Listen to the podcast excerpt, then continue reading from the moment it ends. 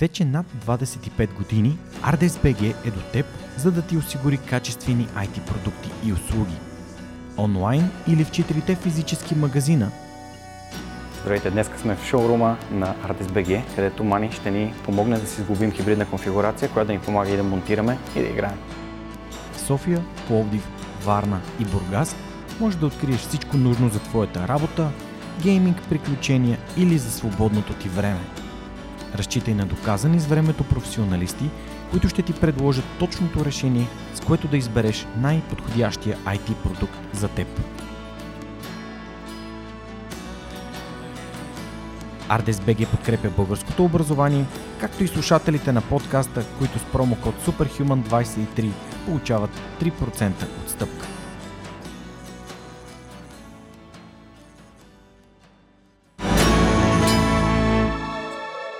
Здравейте, вие сте с човекът с Георгина в подкастът, който всеки вторник ви разказва истории, които вдъхновяват.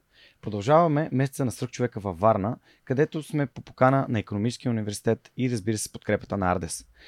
Днес мой гост е професор Евгений Станимиров. Той е ректор на Економическия университет във Варна и заместник-председател на Съюза на економистите в България. Малко повече за неговата история ще чуем след малко, а сега искам да благодаря на партньорите на подкаста, благодарение на които и този епизод достига до вас. Преминаването на свръхчовекът с Георги Ненов към видео нямаше да бъде възможно без подкрепата на Dynaphos. Затова с Монката искрено ги препоръчваме като място, на което можеш да намериш продукти и решения за фото, видео, бродкаст и кинооборудване, както за любители, така и за професионалисти. От създаването си през 2003 година екипът на Dynaphos има една основна ценност – да работи за клиентите и за общността. В техния шоурум или по телефона ще получиш качествена консултация за това как лесно и изгодно да оборудваш твоето студио. Разбери повече на dinafos.bg. Използвай промокод SUPERHUMAN21, за да получиш свръхчовешка отстъпка.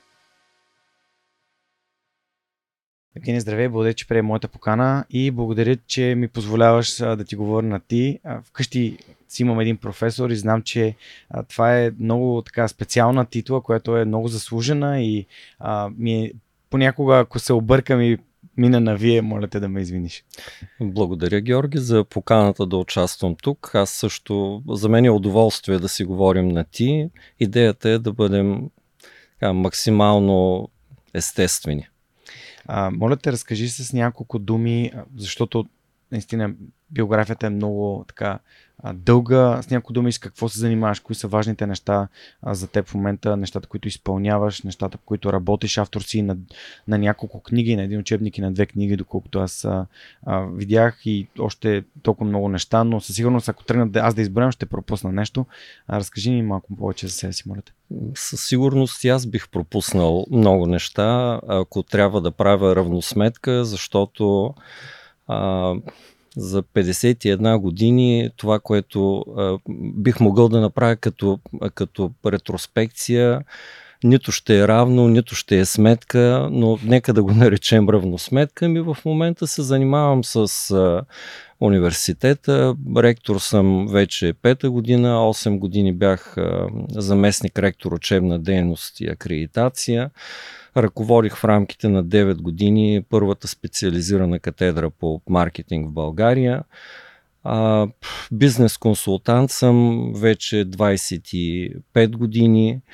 А, обичам да работя с фирми, обичам да влизам в а, проблематика, обичам по нетрадиционен начин да решавам определени казуси. Обичам да работя с младите хора, защото много а, хора, които говорят като че ли не си дават сметка, че най-силното оръжие в този живот са думите. Възможно е с а, една наша реплика, с едно наше изречение, с една наша теза, което, която ще развием пред младите хора, а, буквално да променяме съдби да променяме а, отношението на, на тези млади хора към нещата. А, да, зад гърба си имам две книги, които в рамките на а, миналата година написах. Те са изцяло инспирирани от бизнеса. 20 учебника преди това и много стотици публикации у нас в чужбина, но това не е толкова съществено.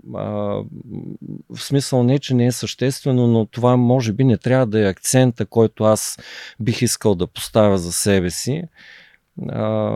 Ако трябва да резюмирам, да кажа какво е нещото, което ми доставя удоволствие. Доставя ми удоволствие да работя с млади хора, да виждам, че те реагират на посланията, които аз давам. Много често даже съпругата ми, която е доцент, която е сертифициран бизнес консултант, също работим заедно с нея. Тя често ме опреква, че твърде много време като че ли прекарвам в социалните мрежи. Аз реално не прикарвам много време. Аз пиша постовете си в рамките на 2-3 минути, въпреки че има много хора, които ми казват сигурно тези постове ги мислиш часове. Не, просто сядам и се изливат на, така, на, на екран, но всичките ми постове съдържат а, послания към аудиторията и е необходимо, когато имаш а, някакви постове и се станал публичен в социалните мрежи, да следиш какви са реакциите, а, за да може посланията правилно да бъдат разбирани. А, страхотно. А, тук си записах някои идеи за въпроси, разбира се, за това как да се използват и да се предават по-силни послания, а, защото свърх човека прави същото, ни той изпраща послания с всеки един епизод. Нека да, спазвайки формата на свръхчовека, да се върнем назад във времето, а, да ни разкажеш на мен и на аудиторията за твоето детство, за твоя път към а, механотехникума, към економиката в последствие, към маркетинга, а, тъй като всеки един от моите гости има свой собствен път към, а, към успеха си и понякога а, вдъхновен от Стив Джобс и неговата лекция, че а, можем да свържем точките само гледайки назад, а, така поглеждам към ретроспективно към живота на, на, на, хората, които ми гостуват и техните житейски избори. Понякога а, под, а, как да кажа, а, под давлението на родителите си, понякога по свое собствено желание и а, следствие на бунта към родителите или към нещо друго. Скажи ми малко повече за теб и твоето образование, средно, след това към висше. Ти стана дума, че и ти си от Горна Ряховица, както аз обичам да казвам, че на 50% съм от този град. А, в а, въпроса, който ми задаваш, нямам пред себе си нищо записане, но може би дестина неща ми хрумнаха докато слушам. А, първо по отношение на успеха, понеже го спомена, успеха за мен а, а, винаги е бил начин на мислене, а, той не е цел или дестинация, както съм чувал, че много хора го възприемат. Аз съм имал едно прекрасно детство, бих казал, безгрижно, щастливо. Завършил съм механотехникум в Горна Оряховица. Може би естественият избор беше технически университет. Въпреки, че моята мечта беше другаде, т.е. аз мислех да кандидатствам медицина и се подготвях за медицина, въпреки, че не ми беше чуждо и а, обучението в а, военен профил във военното училище в Велико Търново. В крайна сметка аз прецизирах а, така посоката към а, медицина, но едно стечение на обстоятелствата промени а, този, а, тази моя настройка и в последните буквално 6-7 месеца преди кандидатстване аз се насочих към економика. Бях добър математик, но се наложи да решавам задачи в рамките на 18 часа в денонощието. Не се шегувам, правех дворазови тренировки през деня, през нощта, един-два часа през нощта ходих и бягах на стадиона, за да може да, да се събуждам, да бъда в тонус, да комбинирам умствен и физически, и физически натоварвания. И така успях да влезна в економически университет Варна, независимо от високата ми диплома, от прекрасното представяне на изпита а, реално не ми стигнаха една или две стотни, за да влезна в специалността, която а, бях поставил на първо желание социално-економическа информация или това е информатика на практика. А, може би съдбата си е казала думата. Аз влезнах в, в економика, управление на промишлеността или индустрията, както е по-популярна. Това беше а, така една от специалностите, която беше известна като директорска специалност а, за мен беше близка, защото механотехникума ми беше дал много сериозна подготовка, поне от гледна точка mm. на техническата част. А, това беше и първият ми досек с маркетинга, който 90-та година в България тогава се заговори изобщо за маркетинг. А, мога да кажа, че до 94-та година бях изчел абсолютно всичко. Каквото е излезнало в България, прочитах, забравях, преосмислях, отново четях и намирах нови и нови неща. И така се стигна до 94-та година, когато в България по един проект на Американската агенция а, за възстановяване и развитие гостуваше един от петицата в света по маркетинг, а, професор Уилям Родилиас, а, на когото очевидно съм направил впечатление в рамките на двуседмични комуникации. Той ме покани да стана негов асистент в Миниаполис, университет в Миннесота. И аз тутък си отказах а, имах причини, две причини да откажа, но от позиция на а, така 50-те години вече зад гърба си, а, си давам сметка, че може би причината е била по-дълбока. Причината може би е била свързана с а, нежелание да излезна от зоната на комфорт по това време, като 22 годишен.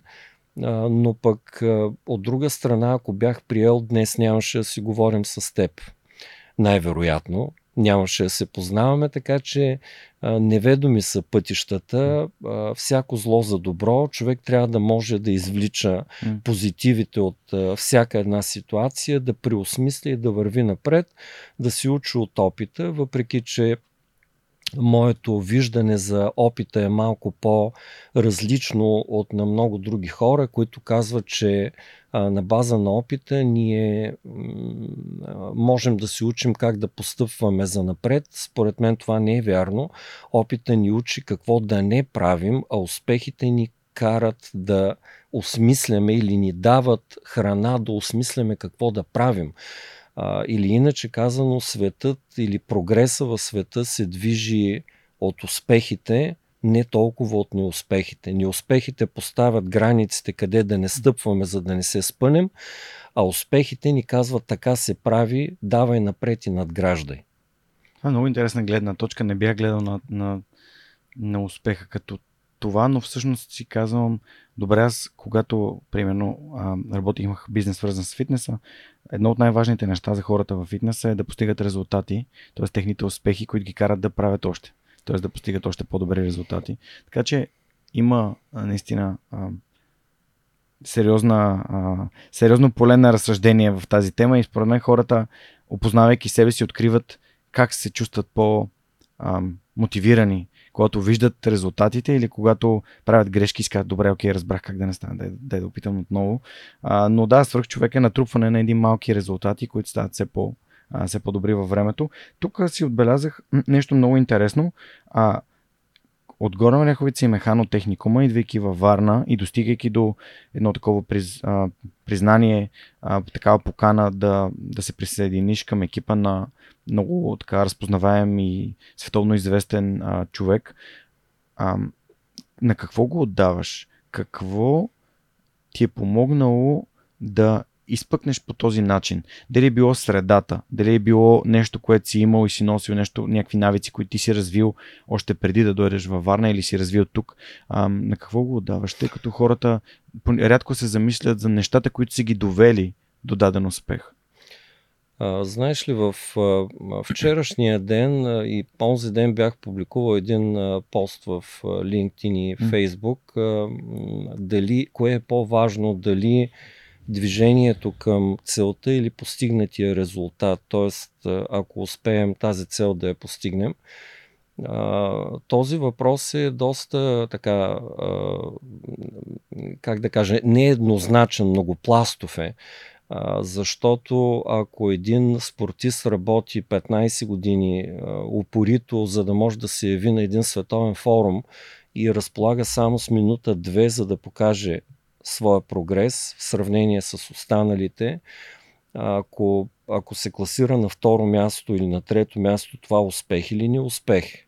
Зависи как възприема успеха конкретният mm-hmm. човек. А, ако, примерно, изобщо не влезе в челната тройка или челната десятка, това успех ли е или не е успех? Зависи. Защото в рамките на тези 10 или 15 години, в които много упорито е работил, mm. на практика е калил характера си, на практика е постигнал много странични неща, които не са свързани с преките резултати в спорт. А, така че как да кажа, много е, много е трики един такъв въпрос. Mm. Дали, дали трябва да поставим едното пред другото. да. Добре, а има ли неща, за които хората не се замислят, които им помагат е, на базата на твоите наблюдения, особено пък студентите? А, има ли неща, които студентите не отчитат, но реално те имат ам, преки или непреки ам, ефекти върху постигането на ни положителни резултати. В моя случай аз мога да кажа, че средата, в която аз попаднах, ми помогна подкаста да, да прогресира и, да, и аз самия да се развивам и съответно и подкаста да се развива. Според мен се отдава прекалено а, голямо влияние на средата. Замисли се, а, има примерно благоприятна среда, някой стартира някакъв бизнес или развива своя идея, mm. която първоначално не е бизнес, просто създава стойност, която по-късно може да прерасне, може да не прерасне в бизнес. И понеже средата е много благоприятна, какво означава много благоприятна? Има търсене mm. на това, което предлагаме и се развива. И от позиция на времето някой казва, да, да, той се е развил, защото средата е била благоприятна. Даде, но в неблагоприятна среда пак има бизнеси, които стартират mm. и стават световни бизнеси. Тоест те се мащабират, те се скалират. Как става така? Значи не е въпрос толкова на среда, а въпрос на наша вътрешна нагласа и на конкретни действия, които ние предприемаме. Mm-hmm. Но преди действията има едни неща, които се наричат мечти. Понеже а, ти зададе въпроса дали си дават сметка младите хора. А, част от тях си дават сметка част от тях не си дават сметка. Един много мой любим въпрос, когато влезна пред, за първи път пред аудитория, младежка аудитория, аз работя с такива хора, едно от първите неща е да ги попитам имат ли мечти и какви мечти имат. Много е жалко, ако примерно някой каже ми, никога не съм се задавал този въпрос. Защото успеха, реално, първото нещо, за да може един човек да успее, е да мечтае. Затова, а, примерно, близки хора на моето семейство, когато правят бележка на детето си и казват какво стоиш сега с телефона или гледаш глупо в една точка, а, нали, седни, стани, направи нещо. Да, но това глупаво гледане в една точка или в телефона или в тавана може да е свързано с мечти. Тоест ние мечтаем да направим нещо. Въпросът е, че има стъпки след тези мечти. След като сме уточнили някаква визия имаме за мечтата, след това ние трябва да можем да я попрецизираме, да кажем, добре, за да постигнем тая мечта, вероятно ние трябва да постигнем това, това и това. За да го постигнем, ние трябва да направим това, това и това.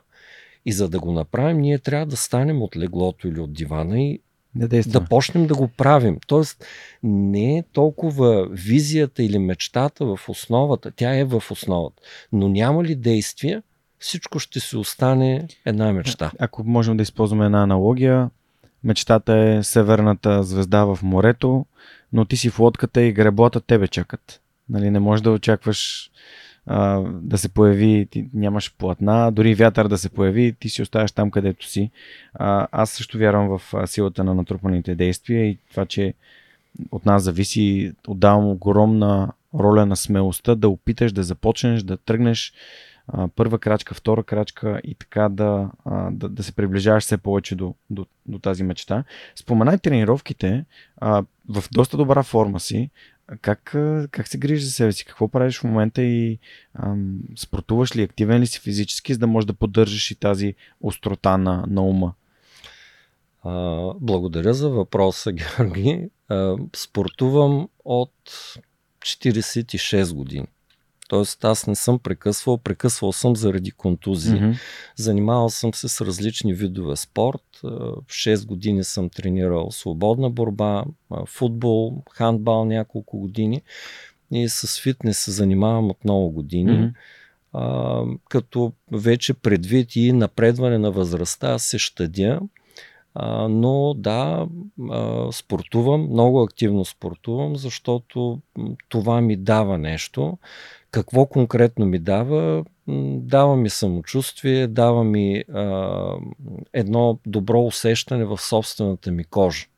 Това е нещото, което ми дава и според мен баланса между физически така и умствени усилия е много, много важен. Много трудно се постига баланс, защото в младежките си години аз правех много, много брутално а, натоварващи тренировки, които започваха сутрин в 5 с а, 30 минутен крос, след обед 35 тона железа, след което 14 км бягане по пресечен терен и така години, години наред а, не го препоръчвам на никой, който не се занимава професионално с спорт. Mm. А, достатъчно е 30-35 минути, 40 да се поспортува, за да бъде човек в а, тонус. А, за мен това е важно, тъй като моята врата към моето така, развитие и моя успех а, е свързана с момента, в който се погрежих за тялото си и започнах по-осъзнато да, да му давам така, и така че то да ми връща обратно. И затова, понеже спомена тренировки, исках да те попитам. А пък Горна Оряховица е известен център на, на хамбал в България и а, улицата, на която се намира къщата на, на баба ми и дядо ми, а, най Бог да ги прости, се нарича Никола Петров. А, така че има и връзка и с, с, с, борбата. А, добре, стигнахме до, до университета. Моят въпрос по-скоро, ти а, идентифицира средата по-скоро като, като пазар, поне аз така го разбрах. Пък аз имах по-скоро предвид хората, с които общуваш. Те амбициозни ли са? Искат ли да се развиват? Когато им кажеш за твоя идея, те казват ли ти, а не се занимава тук да пием една бира, а, или ти казват, как мислиш да го направиш? Това чел ли си го? Чакай ти дам една книга. Чакай да те свържи с един приятел, той прави нещо идентично. Та, а, то, там, тази специфична банда от хора, с които ти общуваш и които, които те карат да се чувстваш, че си на правилното място и си движиш в правилната посока. Знаеш ли колко много а, такива хора, които съм възприемал като приятели по пътя, съм ги изгубил и не съжалявам за mm-hmm. това. А, хора, които са ми казвали, ела да пием по една бира. Аз казвам, не, не мога в момента, пиша дисертация, следващата вечер, ела да пием по една бира. И така и в един момент се разреждат тези а, предложения. И в един момент а, пътеката, по която не се минава, прораства с а, гъста растителност.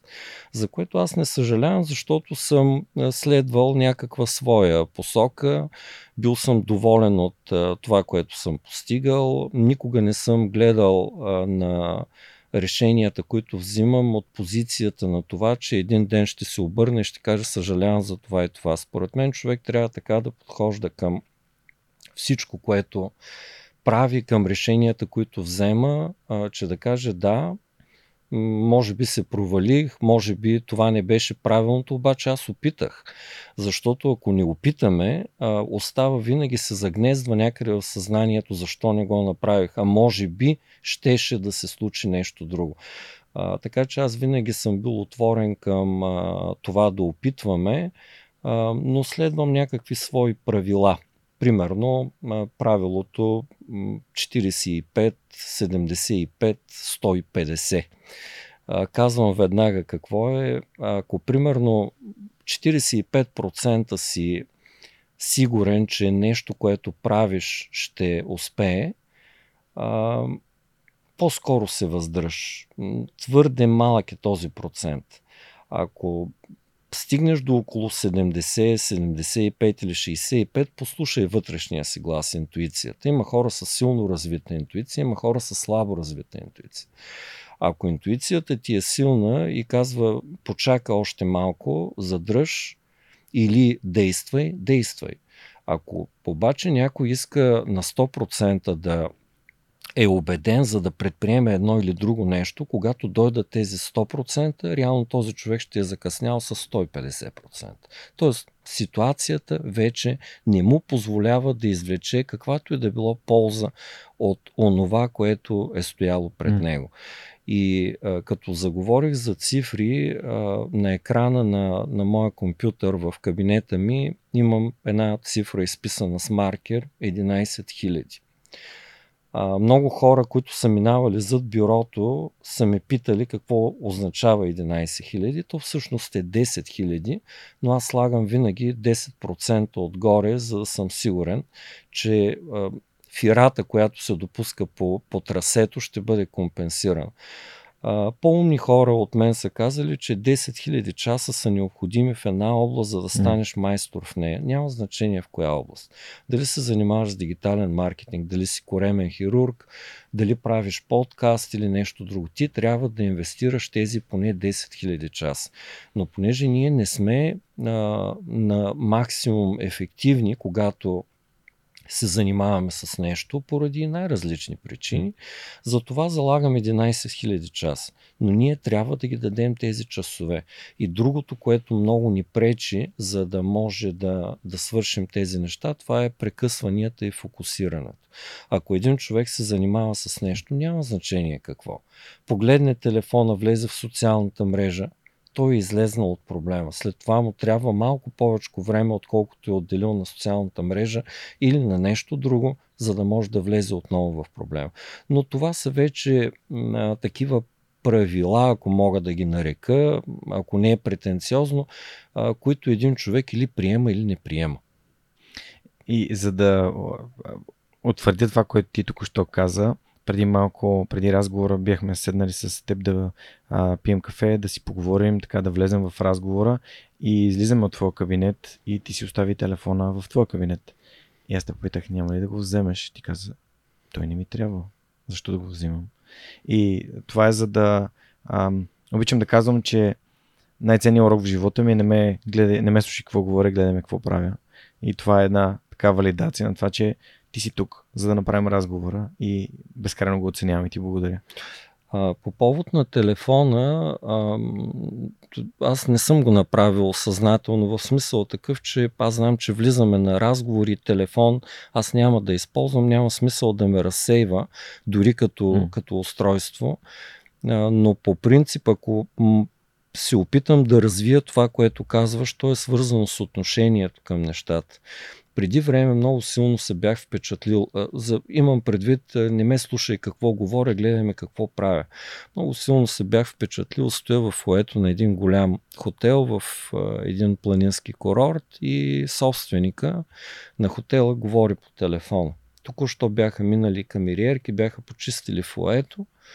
А, говорейки по бизнес, той върви, обикаля фоето и вижда един малък паднал буклук без колебания, просто се наведе, взе го, продължавайки да говори, отиде и го изхвърли в кош.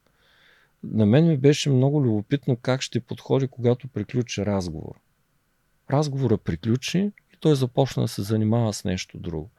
Но той можеше да направи и нещо друго. Можеше да не се наведе, можеше да извика камериерка, можеше да я отреже от заплатата, можеше да й се накара, но не го направи. Какво показва това? Това показва отношение към неговия бизнес. Едно, един много малък жест. Затова този много малък жест аз съм го описал без персонализация, без а, споменаване къде се намира в а, новата ми книга. Съм го описал като а, отношение към нещата. Защото аз твърдо вярвам в следното. Може би пак позицията на годините, а, ни карат да се замисляме, да се опитваме да структурираме определени неща.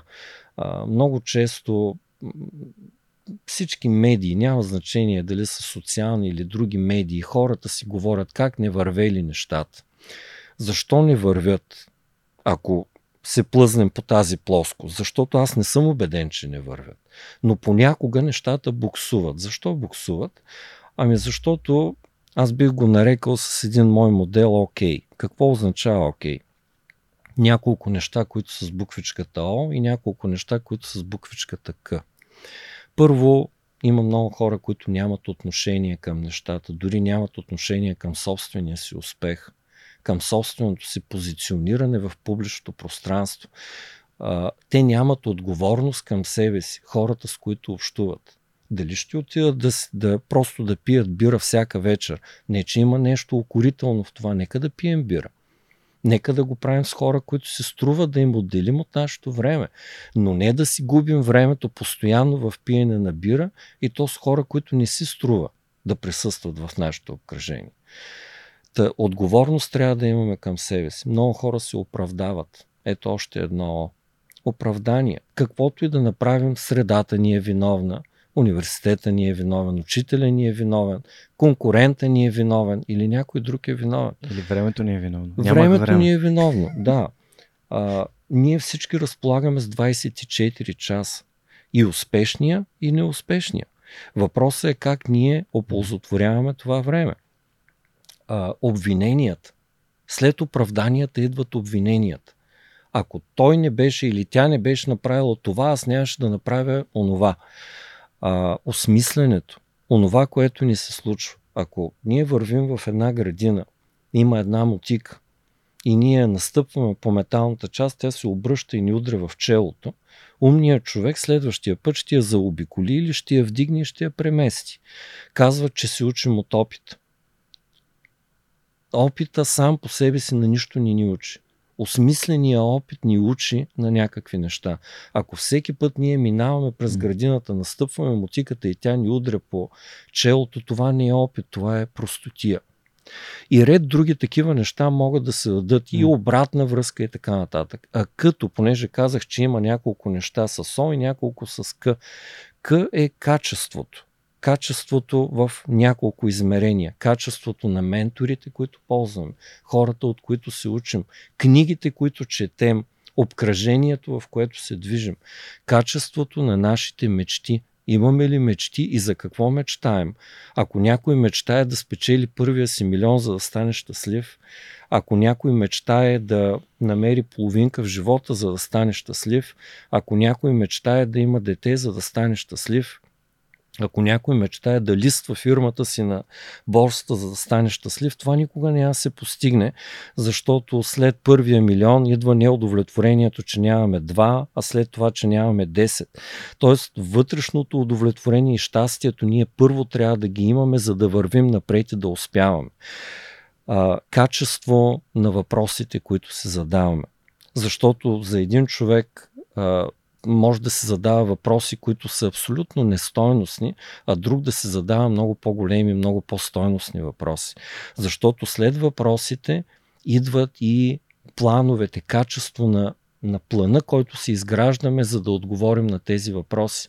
Качеството на действията, които предприемаме и качество на резултатите. Не може да имаме а, добро качество на резултатите, без да имаме качествени въпроси, и качествен начин на мислене, и качествени ментори, и качествени мечти и така нататък. Mm. Тоест, ако ние в тази плоскост тръгнем и не се оправдаваме, не обвиняваме, осмисляме, обратната връзка я търсим винаги за, за това как се представяме. А, ако тези всички неща, които казах за качеството или поне част от тях, разсъждаваме по тях, мисля, че mm. нещата биха се променили много. Има едно много силно О, което пасва там и то е отговорност. а, благодаря ти. А, добре да те върна малко на твой академичен път. А как се появи маркетинга в живота ти? Ти всъщност записваш друга специалност. Как се появява този маркетинг? Как го разпознаваш, че това е твоето нещо? Ти до ден днешен преподаваш маркетинг. А, Маркетинга се появи в моя живот през 1990 година, когато влизайки още в първата аудитория на, на този университет, а, влезе един асистент, който също е от Горна Оряховица и който спомена термина маркетинг. За първи път го чух и понеже човека, който след това се превърна и в мой ментор, един от моите ментори, които аз много уважавам и обичам, а, той беше толкова харизматичен, че аз проявих интерес и започнах да търся всичко, което е свързано с маркетинг. Едно от първите неща, на които попаднах е на професор Веселин Благоев, маркетинг в определение и примери. И много съм щастлив, че много години след това, на практика 32 години след това, а, именно той, като председател на Българската асоциация по маркетинг, а, написа на една от моите книги, че това е вероятно най-полезната книга за управление на бизнеса, издавана у нас през последните 30 години. А, това е изключително признание и изключително отговорност за това какво човек пише в книгите и за какво претендира. Защото написаното остава, то стига до определени адресати, които четат и, и е хубаво да разберат а, онова, което автор е искал да, да предаде, защото аз съм убеден, че когато се пишат книги, а, те не могат да се четат едноплоскостно. Тоест едно и също нещо написано в различни периоди от време, когато го четем, ще разберем различни неща. И това не зависи от начина по който само е написано, а от подготовката на човека, mm. който чете, от настройката на човека, който чете и така нататък. Така че маркетинга винаги е присъствал, защото маркетинга много хора си го представят като отдел. Маркетинга не е отдел. Маркетинга е начин на мислене, начин на комуникация, начин на взаимодействие цялостно, не само комуникация, дори когато ние нищо не правим, ние пак всъщност правим маркетинг.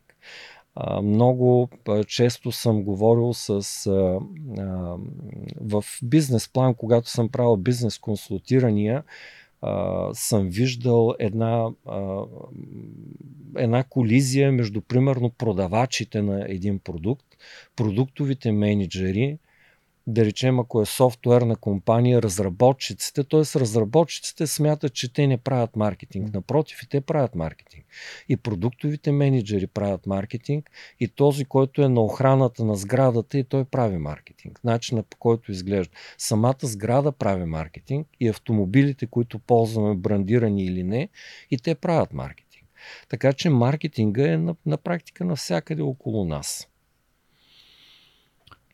Да, това е а, много, много съвпада и с моето вярване, че правилният учител буквално може да запали искрата, може да запали огъня.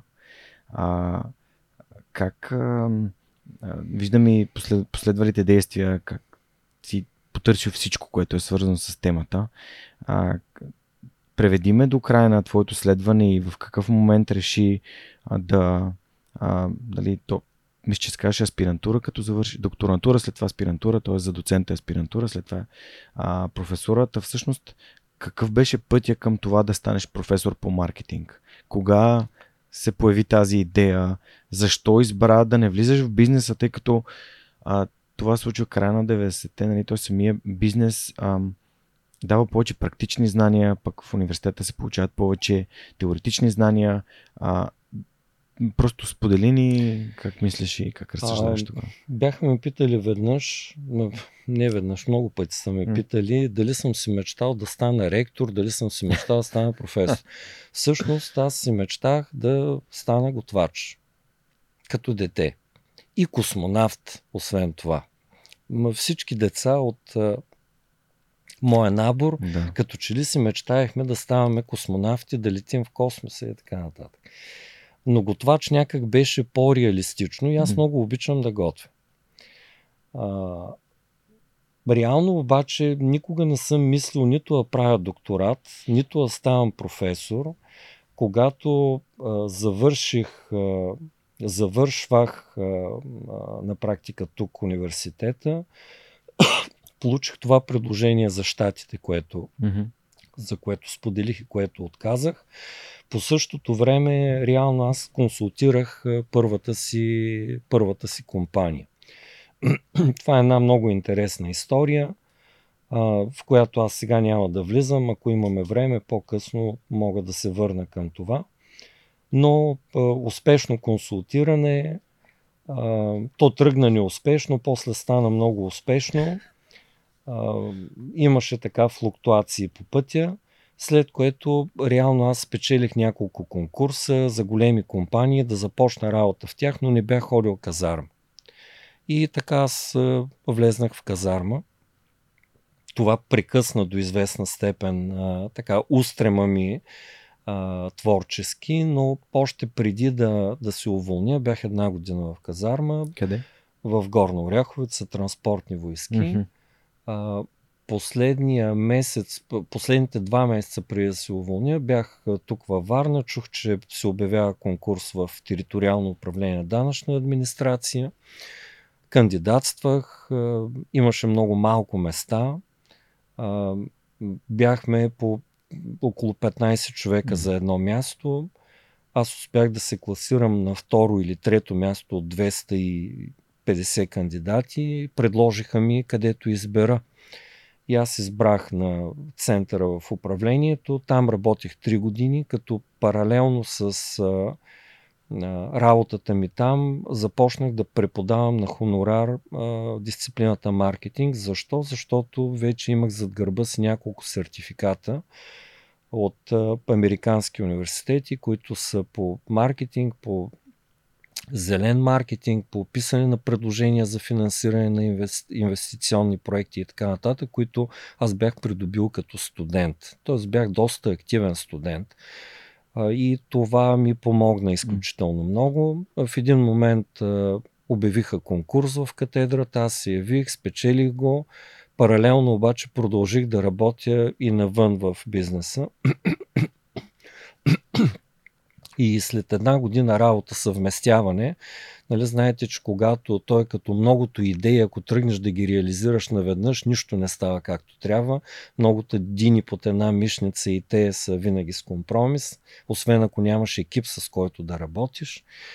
И ме извика ръководителя на катедрата и ми каза, Евгений, защо ни избереш?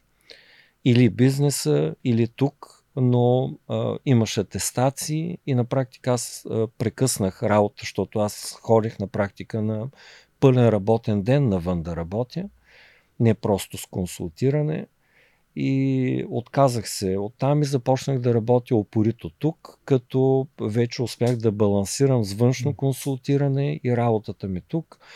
И така тръгнаха нещата, започнах да правя докторантура, доста предсрочно успях да я завърша, но тя беше резултат от също консултантски проект, външен консултантски проект с много голяма компания, международна, която консултирахме в екип, та успях да използвам тези контакти, информация, която бях събирал.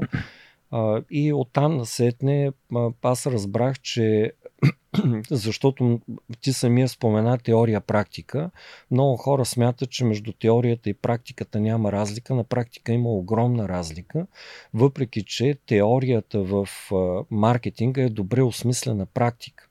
Въпросът е обаче човек как е чете тази теория, но тя директно може да влезе в практиката. Абсолютно е приложима. Но аз си давах сметка, че не искам да пиша просто някакви теоретични публикации и моите почти всички публикации са, да не кажа всички, са с емпирика, с конкретни проблеми, които се решават в бизнеса. Дори когато след време ставах доцент, една от бележките от професор от София беше, че прекалено много а, практика има в публикациите ми и като че ли трябва да се постигне някакъв баланс и с теорията. Но аз съм доволен, че съм избрал този път, защото според мен един преподавател, особено в, по економика, който не е влизал във фирма, а, в рамките на първите 5 минути студентите го разконспирират. А, просто много си личи, когато нямаш практически опит, а е много важно, според мен, а, преподавателите по маркетинг, по менеджмент, по индустрия, предприемачество и така нататък, да имат непрекъснат досег до, до бизнеса и да, да държат ръката на, на пулса. Mm-hmm защото има проблеми, които и решения, които е хубаво да бъдат много ясно адресирани към а, аудиторията. Просто младите хора mm. са много прагматични. Ако решиш в някакъв момент да използваш конкретика, т.е. да кажеш имена на компании, това в подкаста не е никакъв проблем. Тук ти каза, че това студио, което а, сте създали, което е било старо студио, което е в университета и сте съхранили, запазили и направили възможно студентите да, да се възползват от него, е подкрепено от 25 компании, чието така брандове стоят на, на вратата. А, тези столове пък ги взехме от а, а, коворкинга, който е тук на четвъртия етаж и подкрепата на Unicredit Bull Bank. Така че просто за мен лично тази а, конкретика създава в слушателите и зрителите доверие, че нали, това нещо го има. Така че чувствай се съвсем спокоен да, да споделяш брандовете, които подкрепят университета или в, минавайки през разговора. Между другото, да, говорейки по този начин, аз никога не съм избягвал да споделям брандове. Идеята беше да не се отиде по посока на някакви фаворизации да. за това и персонификация за това. Да, разбира се. Но а, ние сме изключително благодарни. Аз съм изключително благодарен на тези 25 компании, към м които се обърнахме. Ние се обърнахме към 25 компании, за да приведем а, това студио в този вид. Mm-hmm. И не получихме нито един отказ. Тоест получихме подкрепа от 25 компании. Mm-hmm. Всяка помогна с нещо. И ние ги поканихме на един скромен кетеринг. Те не знаеха, че ние брандирахме а, на практика стената mm-hmm. на студиото а, в знак на благодарност. Бяха изключително приятно изненадани. Ние работим прекрасно с бизнеса.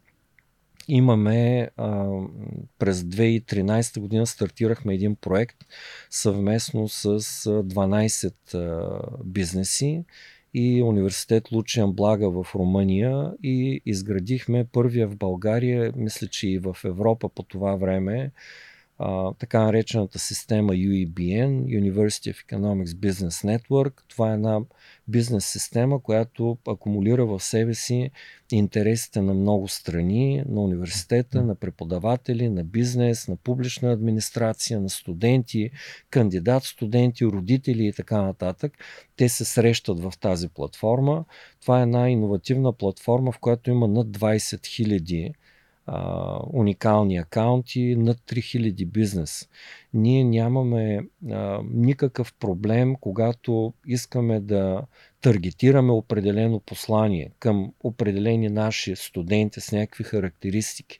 Примерно обяви за работа, обяви за стаж, трябват ни конкретни характеристики на студент, ние го достъпваме този студент за секунди през тази платформа а, и идеята е а, на практика студентите да бъдат улеснени в техните стажове, в намиране на работа, а, компаниите да бъдат видими. Все пак ние сме економически университет, така че трябва да бъдем изключително прагматични.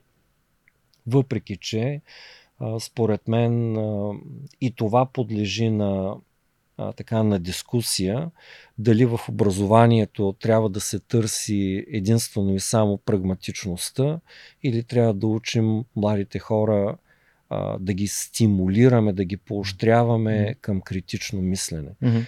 и към това те да търсят непрекъснато усъвършенстване и да учат през целия живот. Според мен второто е по, по-верния подход. Парадокса на Сократ. Знам, че нищо не знам. Така че аз също стигнах до извода, че образователните институции ни учат как да мислим, как да мислим критично, как да струк... използваме знания по структуриран начин, но също времено да, да не спираме да учим. Тоест, това е един вид въведение в живота. Живота е свързан с много учене а, и натрупване на, а, нали, на, на знания, но не до ниво, че знаеш всичко, когато а, пътя свършва. А добре, Само а, да отбележа нещо, което ми дойде на ум. А, му, като се заговорихме малко по-рано за менторство, а, ли, моят ментор е завършил вашия университет, а, в последствие е завършил а, MBA в, в Штатите, а, Христо Нейчев. А, има ли студенти, които а, тук са излезли, за които а, се сещаш, които са създали а, собствени компании, които са разпознаваеми, много успешни. Просто да дадеш за пример някои а, хора, ако, ако ти идват на ум. Аз не мога да, не мога да кажа точно а, определени хора. Да, завършили са този университет а, и министри и хора, които имат много успешен бизнес. За част от тях знаем, за част от тях не знаем. Но тук става въпрос за над 200 хиляди човека, ако не и повече, защото 103 години история е ясно, че страшно много кадри са излезли от този университет са намерили реализация. Пак не искам да фаворизирам, защото особено след появата на бакалавър, магистър, доктор, възможно е един студент да е завършил бакалавърската си, бакалавърска специалност в един университет, магистърска в друг университет. Mm кой да го даде за пример а, като своя алумни и двата университет. По-важно е обаче нещо друго. А, по-важно е а, това взаимодействие между, а, между бизнеса и образованието, как се случва. А, преди години за първи път чух един термин сепаш. А, установих, че той е термин свързан с виното. А, има много хора, които не разбират какво е сепаш, за разлика от копаш. И каква е връзката между образованието, mm. академичните кадри, бизнеса, публичната администрация. И връзката е следната. А, ако примерно говорим за копаш, представи си а, грозде, прави се едно вино от него, от друго грозде друго вино, трето грозде трето вино, събират се в някаква комбинация се правят и се получава някакъв, някакъв такъв продукт, който е с по-високо качество, който комбинира характеристиките на 2, 3, 4 сорта. И се счита, че това е по-високо качествено, отколкото единия сорт. Сепажа обаче е нещо много по-сложно от това. Ние не говорим вече за различни продукти, които са готови, за да ги смесим в някакви пропорции, а говорим за нещо, което заедно ферментира. Mm-hmm. Тоест, едното грозде го смиламе с другото грозде, с третото грозде. Това означава, че те толкова перфектно трябва да сме намерили точната дата, точния ден, в който нито едното е малко по-кисело, нито другото е презряло, а точния момент, в който ние да ги комбинираме и те заедно да произведат продукта, който ни е нужен. Какво искам да кажа с това? Много често а, от, така, от бизнеса, а, като че ли се срещат а, а, някакви упреци, че образователните структури не ги допускат. Образователните структури пък казват, ама той бизнеса си гледа само интереса. Нито едното е вярно, нито другото е вярно. Имаше един период преди 10 години, когато като че ли и едните и другите се считаха за самодостатъчни. От много години вече и бизнеса и образователните структури работят много тясно mm. и се опитват да намерят правилната рецепта и правилните, да наместят правилните пластове в образованието, така, щото да излезе един продукт, който е по-годен. В крайна сметка, ние какво се опитваме да, да, да изкараме на пазара? Един, едни кадри, които са готови за пазарна реализация ли?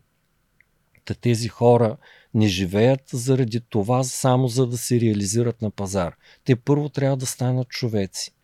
Те mm. първо трябва да осмислят определени неща. Те трябва да са годни преди всичко за живота и в частност за бърза кариерна реализация. Та, мисълта ми е, че а, този сепаш, който, тази аналогия, която правя, а, това е нещо много сложно и много отговорно как точно бизнеса, публичната администрация и а, академията да работят ръка за ръка за да може всичко това да се случи. Как, а, как стигна до, до това решение да а, след като станахте преподавател да ам, нали, пътя на моя баща е идентичен, но просто ми е интересно как е в главата на, на, на теб, Евгений, да се присъединиш към ръководство, след това нали, да сега си на позицията ректор от 5 години.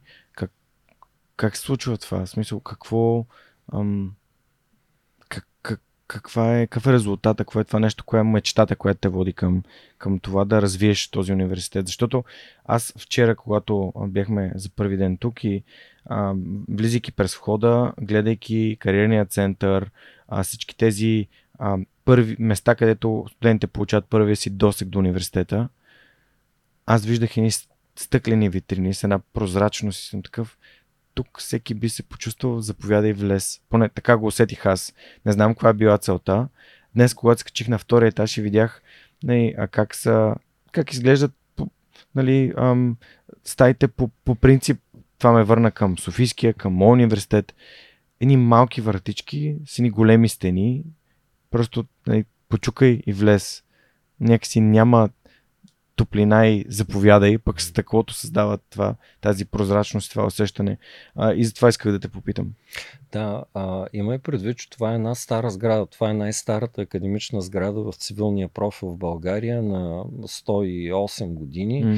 Така че ние се опитваме да я преформатираме с различни интелигентни архитектурни решения, но а, знаем къде е, кое е възможно М. и кое не бива да се пипа, защото бутайки едни или други стени, за да направим М. така процеса видим, а, може да създадем предпоставки за така нежелани а, последствия. А, сега аз никога не съм а, се предлагал за ръководна позиция м, по никакъв начин. А, защо? Защото винаги съм смятал, че човек трябва да бъде припознат и поканен, а не той да се натрафа. Той като, примерно, в социалните мрежи, които много пъти ги визирах вече, все едно се молиш на някой, моля ви, служете един лайк. Аз никога не съм се молил някой да ме следва, някой да ме припознава и така нататък. Тоест това е дошло от а, вътрешна убеденост на други хора, че вероятно съм бил подходящия човек за съответното място.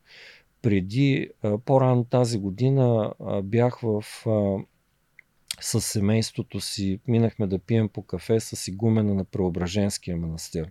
И той каза нещо много а, мъдро, което аз запомних. Той каза, никога не се прави на интересен, никога не да и показва колко много знаеш пред хора, които са много по-напред от теб, много по-успели от теб. И аз го попитах отче защо и той казва ми, защото тези хора, ако ги подразнеш с поведението си, само с едно махване на ръката ще те върнат в изходната ти позиция. Нека те да припознаят М. какво си направил, нека те да те припознаят като един от тях. Не се натрафай, те сами ще те поканят в техния кръг. В Библията е написано следното, а, перифразирам, не мога да го цитирам точно, това, че ако седнеш на първия ред сам и ти кажа, че мястото ти е отзад, е много по-лошо, отколкото ако седнеш отзад и те поканят отпред. Затова ние във всички наши действия, според мен, трябва да правим така, щото да даваме стойност.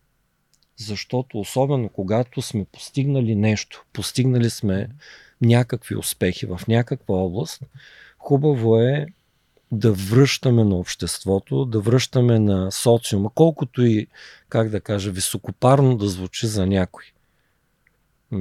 Ако щете, ако щеш да даряваме, ако щеш да, а, да отправяме някакви послания, да М. помагаме и така нататък. Да връщаме на обществото по най-различни начини. Може да се връща.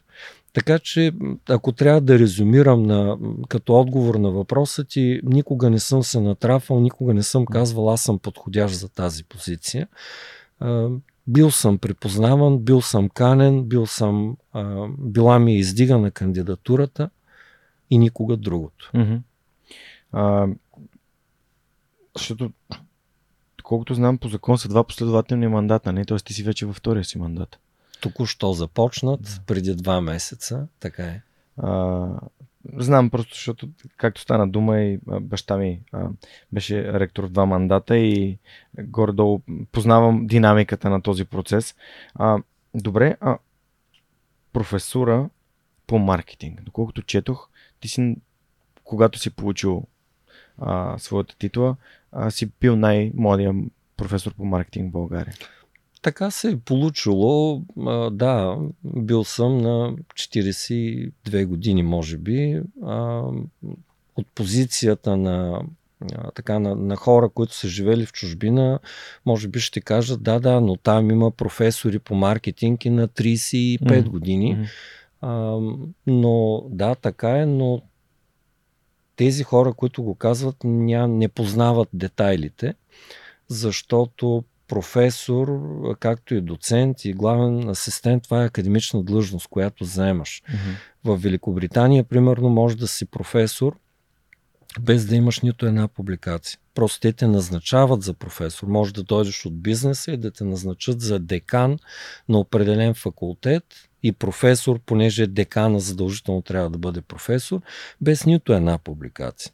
Възможно в Германия имаме партньори, водил съм лекции там, говорили сме с декани на факултети, които казват, ами ние имаме пет публикации ти колко имаш? Аз казвам ми 150. Е, защо не си професор? Нали, по това време, защото нещата са такива. Тоест, просто са различни нещата. Едно е академичната длъжност професор, друго е да си фул професор в определена област.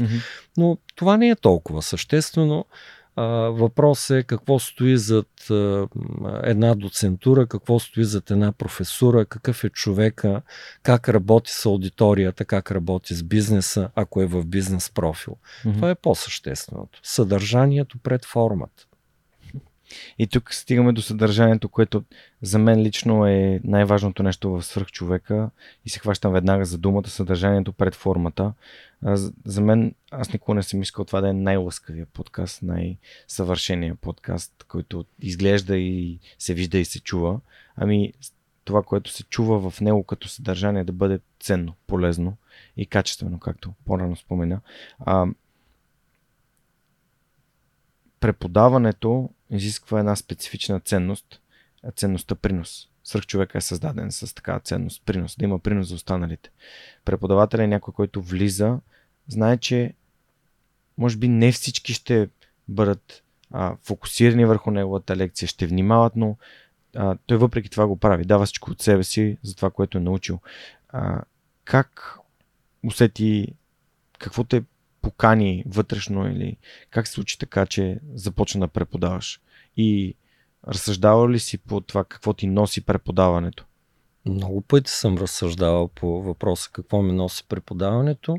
Когато за първи път влизах пред аудитория, страшно много се притеснявах, но си давах ясна сметка, че когато излезна след час, тези хора, ако кажат загубих си времето, значи аз съм загубил тяхното време. Представи си, ако в аудиторията е имало 100 човека и аз съм говорил пред тях един час, това са 100 човек от час или това са 12-13 работни дни. Аз съм изгубил 12-13 работни дни на, в някаква област. Това е, не знам дали си правят сметка много хора за тези неща. В резултат на което винаги съм се стремял в всяка една моя лекция, независимо по коя дисциплина, дали бранд менеджмент, дали маркетинг менеджмент, дали а, нещо свързано друго в областта на маркетинга, това, което преподавам, винаги да има послания. И тези послания винаги да бъдат поне, поне 3. А, защо 3, а не 13? А, това е проблема и на дебелите книги, това е проблема на дългите лекции, това е проблема на подкастите с много, много дълго и, и смислено mm. съдържание.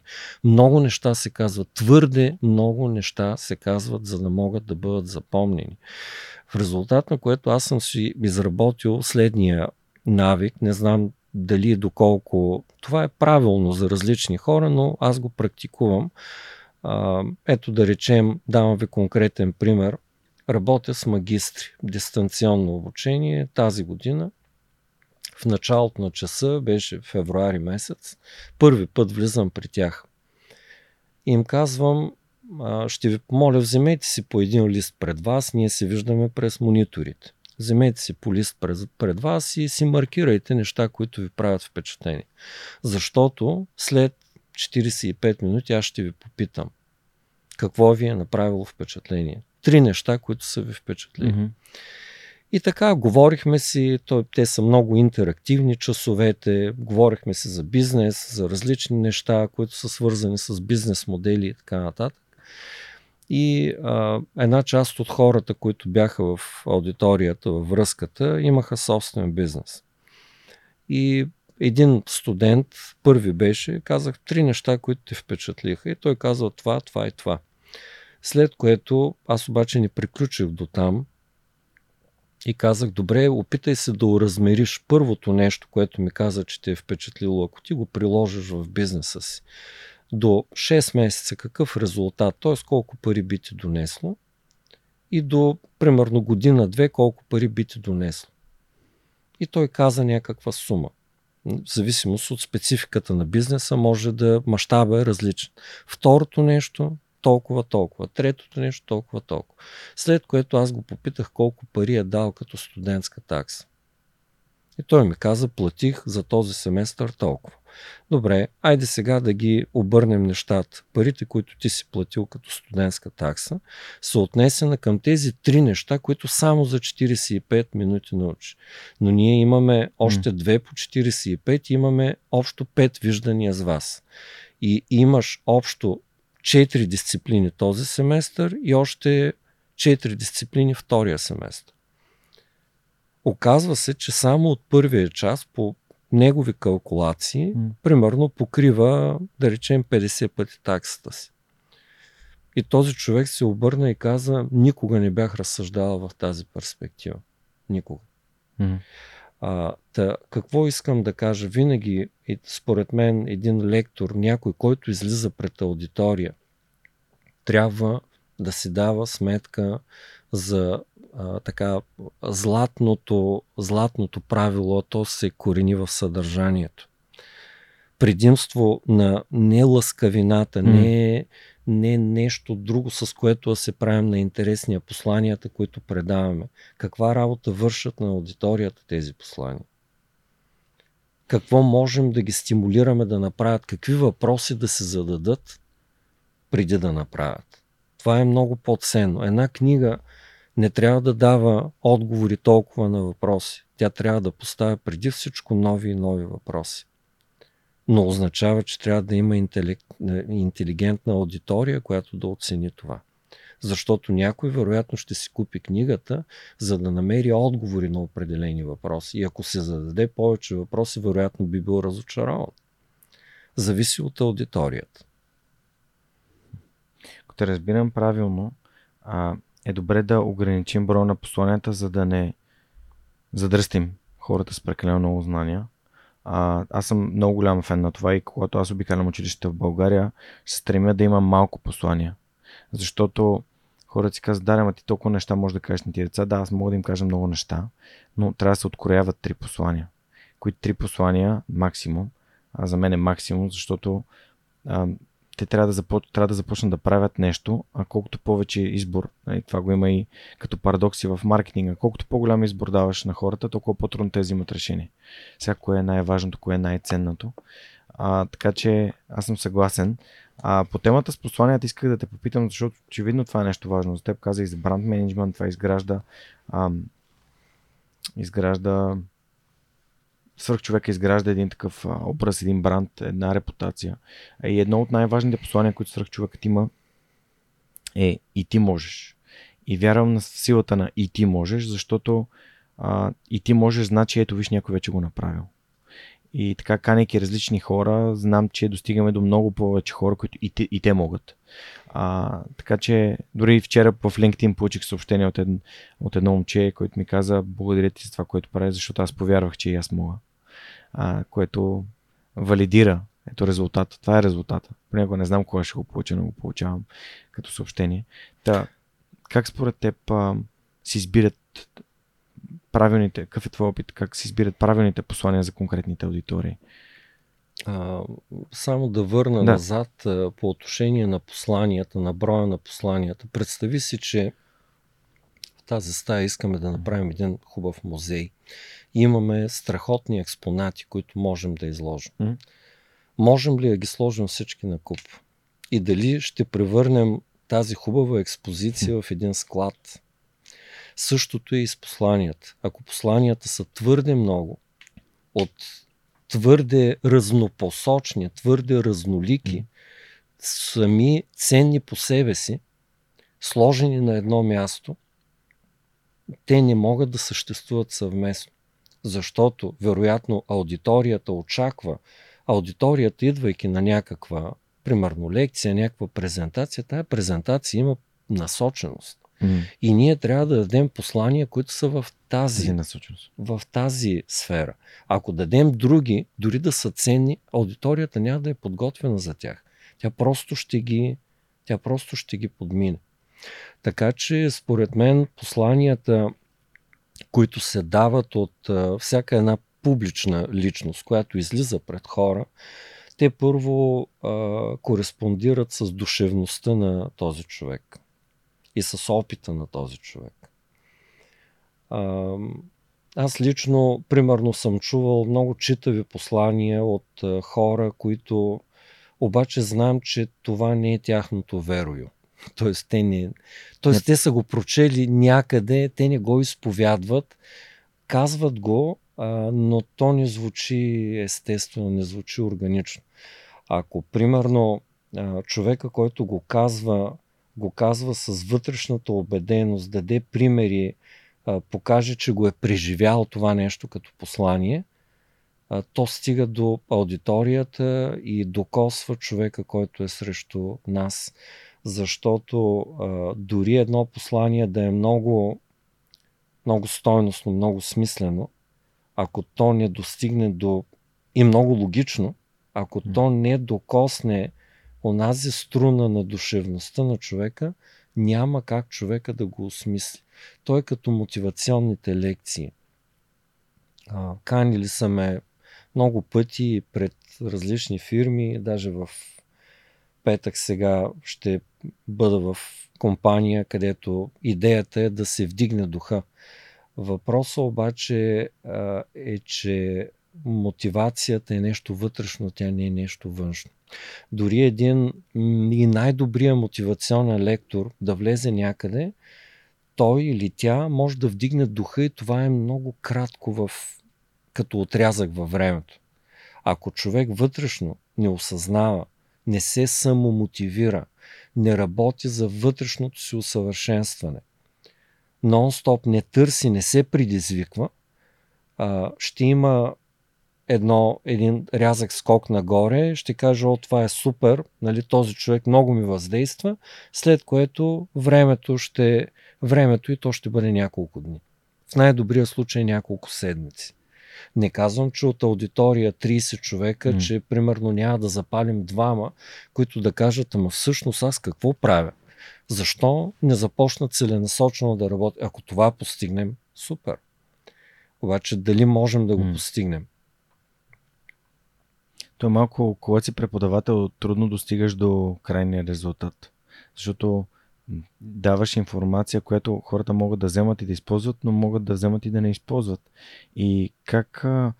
Това може би е интересен въпрос. Как един преподавател разбира, че резултатът е положителен от това, което е направил?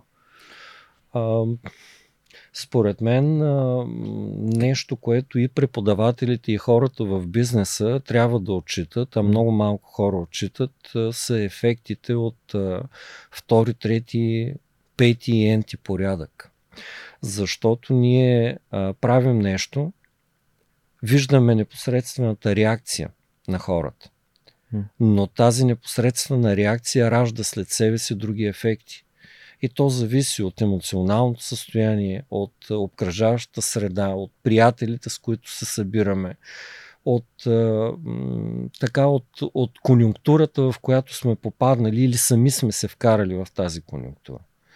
Така че а, винаги, когато се опитваме да въздействаме върху някой, трябва да се даваме сметка за тези ефекти. От първи, втори енти порядък. Преди, буквално преди 2-3 месеца а, съпругата ми ми направи скриншот от а, социалната мрежа на един бивш студент преди години, който учеше тук. И съпругата ми казва, това се отнася за теб. Аз не съм споменат в коментара.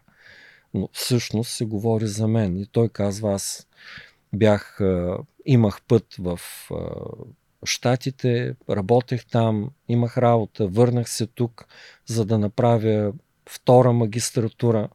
Попаднах на един човек, който с няколко изречения промени живота ми. И аз реших да остана в България, да направя това и това и това и това и съм благодарен. Аз се разпознах, знам, че става въпрос за мен, въпреки че съм благодарен, че не, не посочва точно човек. А, но това е хубаво и в подобни форми на обратна връзка, непоискани, непоискана обратна връзка, а, човек си дава сметка, че се струва. И когато а, наистина, как да кажа, душевността, подготовката на лектора е такава, че а, да знае, че тези послания, които отправя, се струват. Те са първо социално значими, второ, те работят, те са проверени. Трето, те са подходящи за тази аудитория. На 100 човек, 5 да реагират. Това е успех. Mm-hmm. Защото тези 5 човека могат да променят света. Много хора казват, ама човек сам една лястовица пролет не прави. Напротив, напротив, една лястовица може да увлече след себе си много други лястовици и да направи пролетта. Ние не работим, солисти търсят само в операта. Когато ние работим в бизнеса, в образователните структури, ние работим с други хора. Ние трябва да търсим самишленици, предприемачите. Те не са солови играчи в общи линии. Нещата ни им се случват много хора смятат, че някой предприемач стои на морския бряг, гледа как се плискат вълните, летят чайки, изведнъж го осенява някакъв, някаква мисъл, отива в офиса и прави нещо гениално. Не стават така нещата. Нещата стават с много подготовка, с увличане на други хора, mm. с мащабиране на онова, което сме направили и така нататък.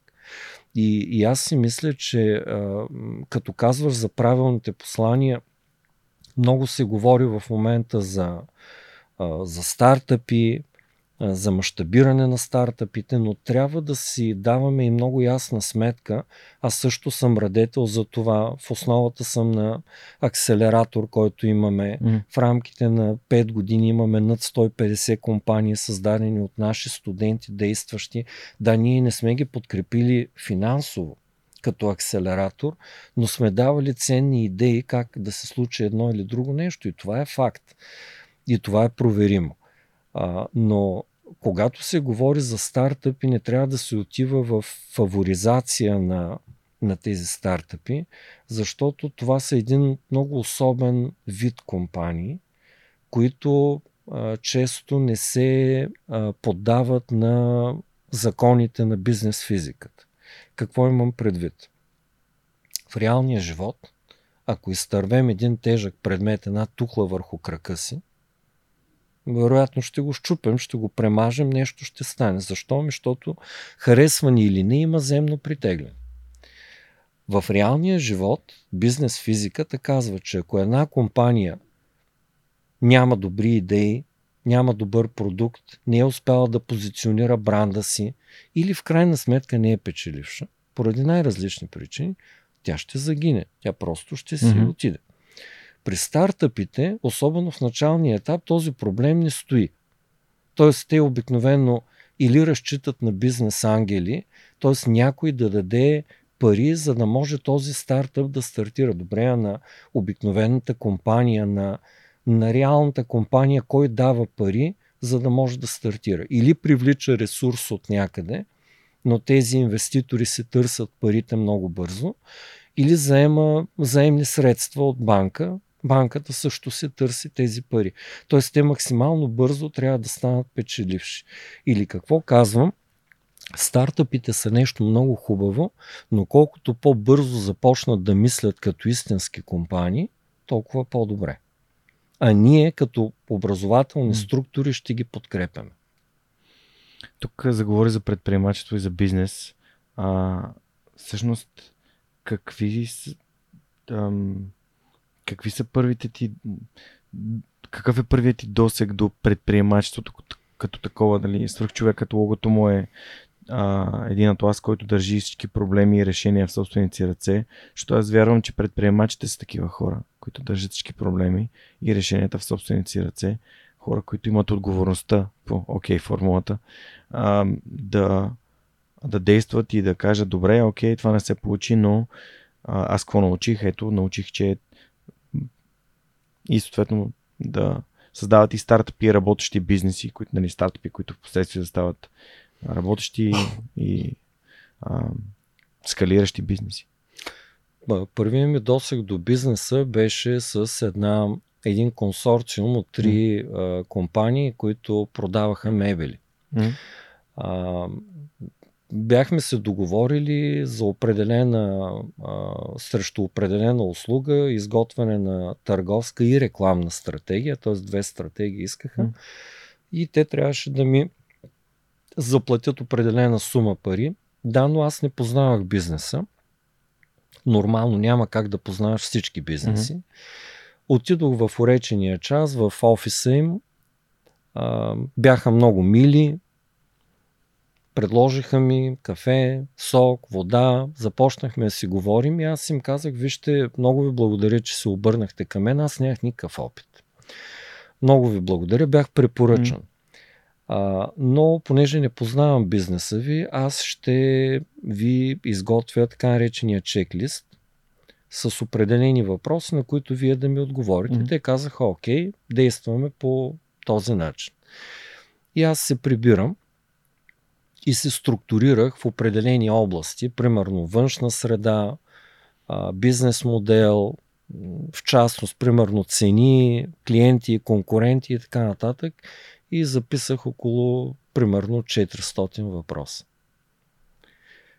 И в уречен ден и час се върнах отново в офиса и им казах, вие сте трима собственици, ще ви помоля писменно да ми отговорите на всеки един от въпросите и то без да се консултирате един с други, за да мога аз да опозная бизнеса и, и реално на база на това да направя стратегията.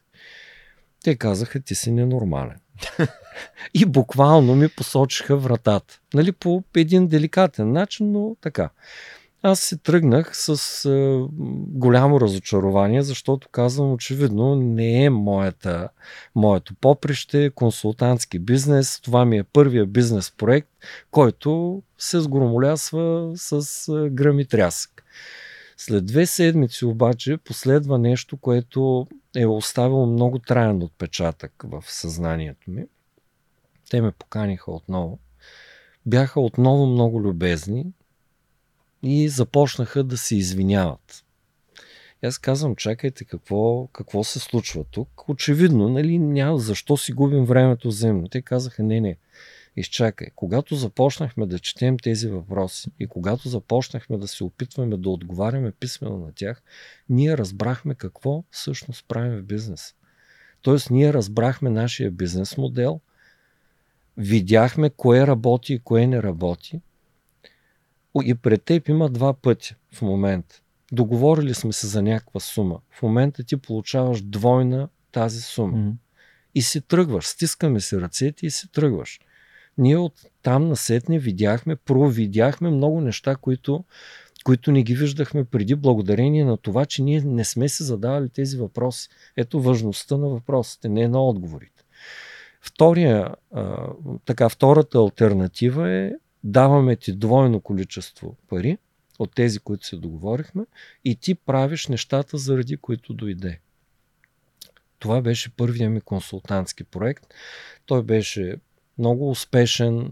След това тези фирми обаче тръгнаха в различна посока, тъй като визията им за развитие на бизнеса беше различна. Консорциума след време се разпадна, но това беше а, първия ми консултантски проект и съм имал късмета да бъде точно такъв, а не друг защото е възможно, ако се бях провалил там, беше възможно аз да не опитам втори път.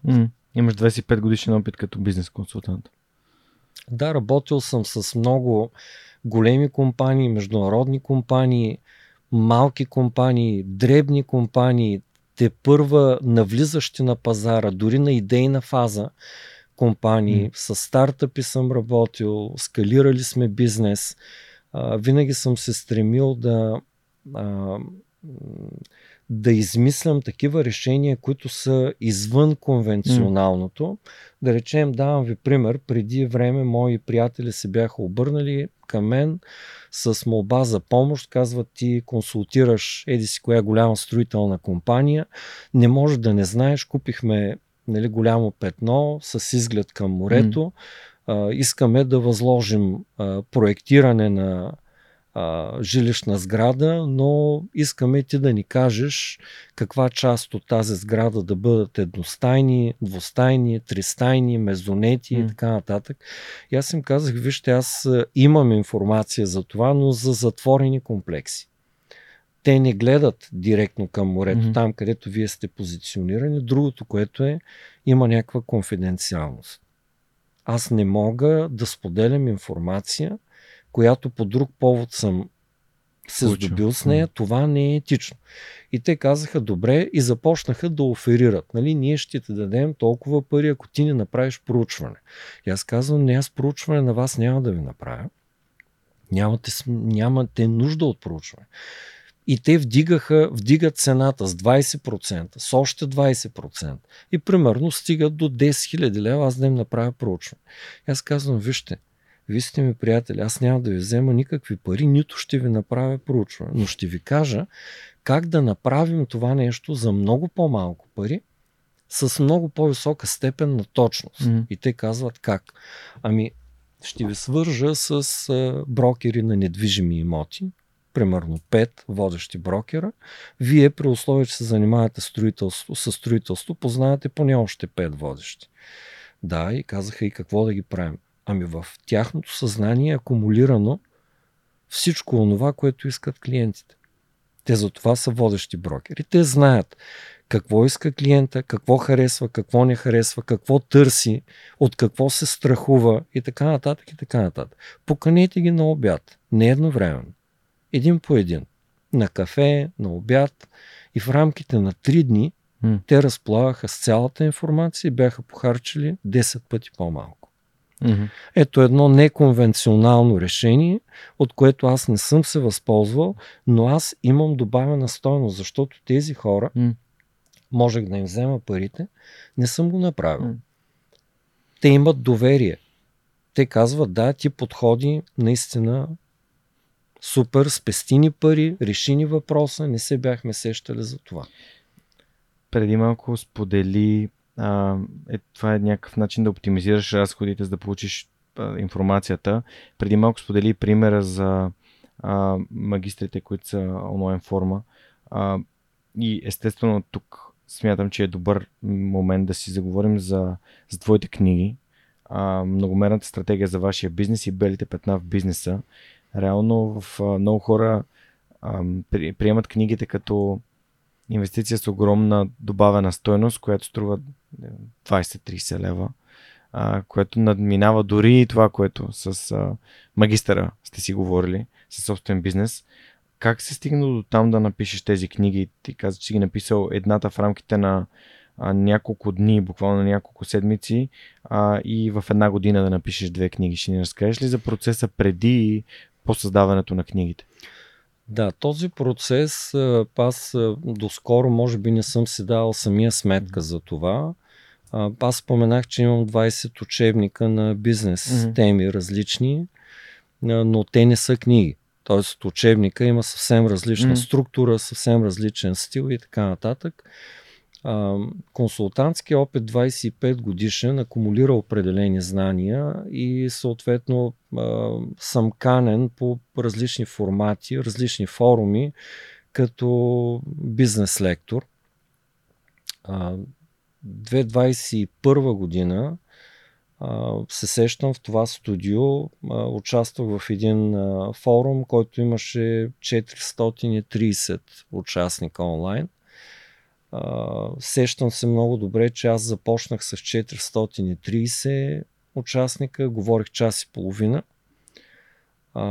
и приключих с около 430 това означава, че mm. съм успял да задържа вниманието на публиката. Имаше отзиви, съответно онлайн, много поощряващи. И много хора тогава ми казаха, защо не седнеш и напиш, не напишеш нещо. Аз го приех така с усмивка. Това предложение, многократно предложение. А, по-късно през годината, декември месец, бях поканен а, също на такъв онлайн а, форум а, да говоря за това как можем да изградим силен и смислено различен бранд а, пред 100 плюс бизнеса. Mm-hmm.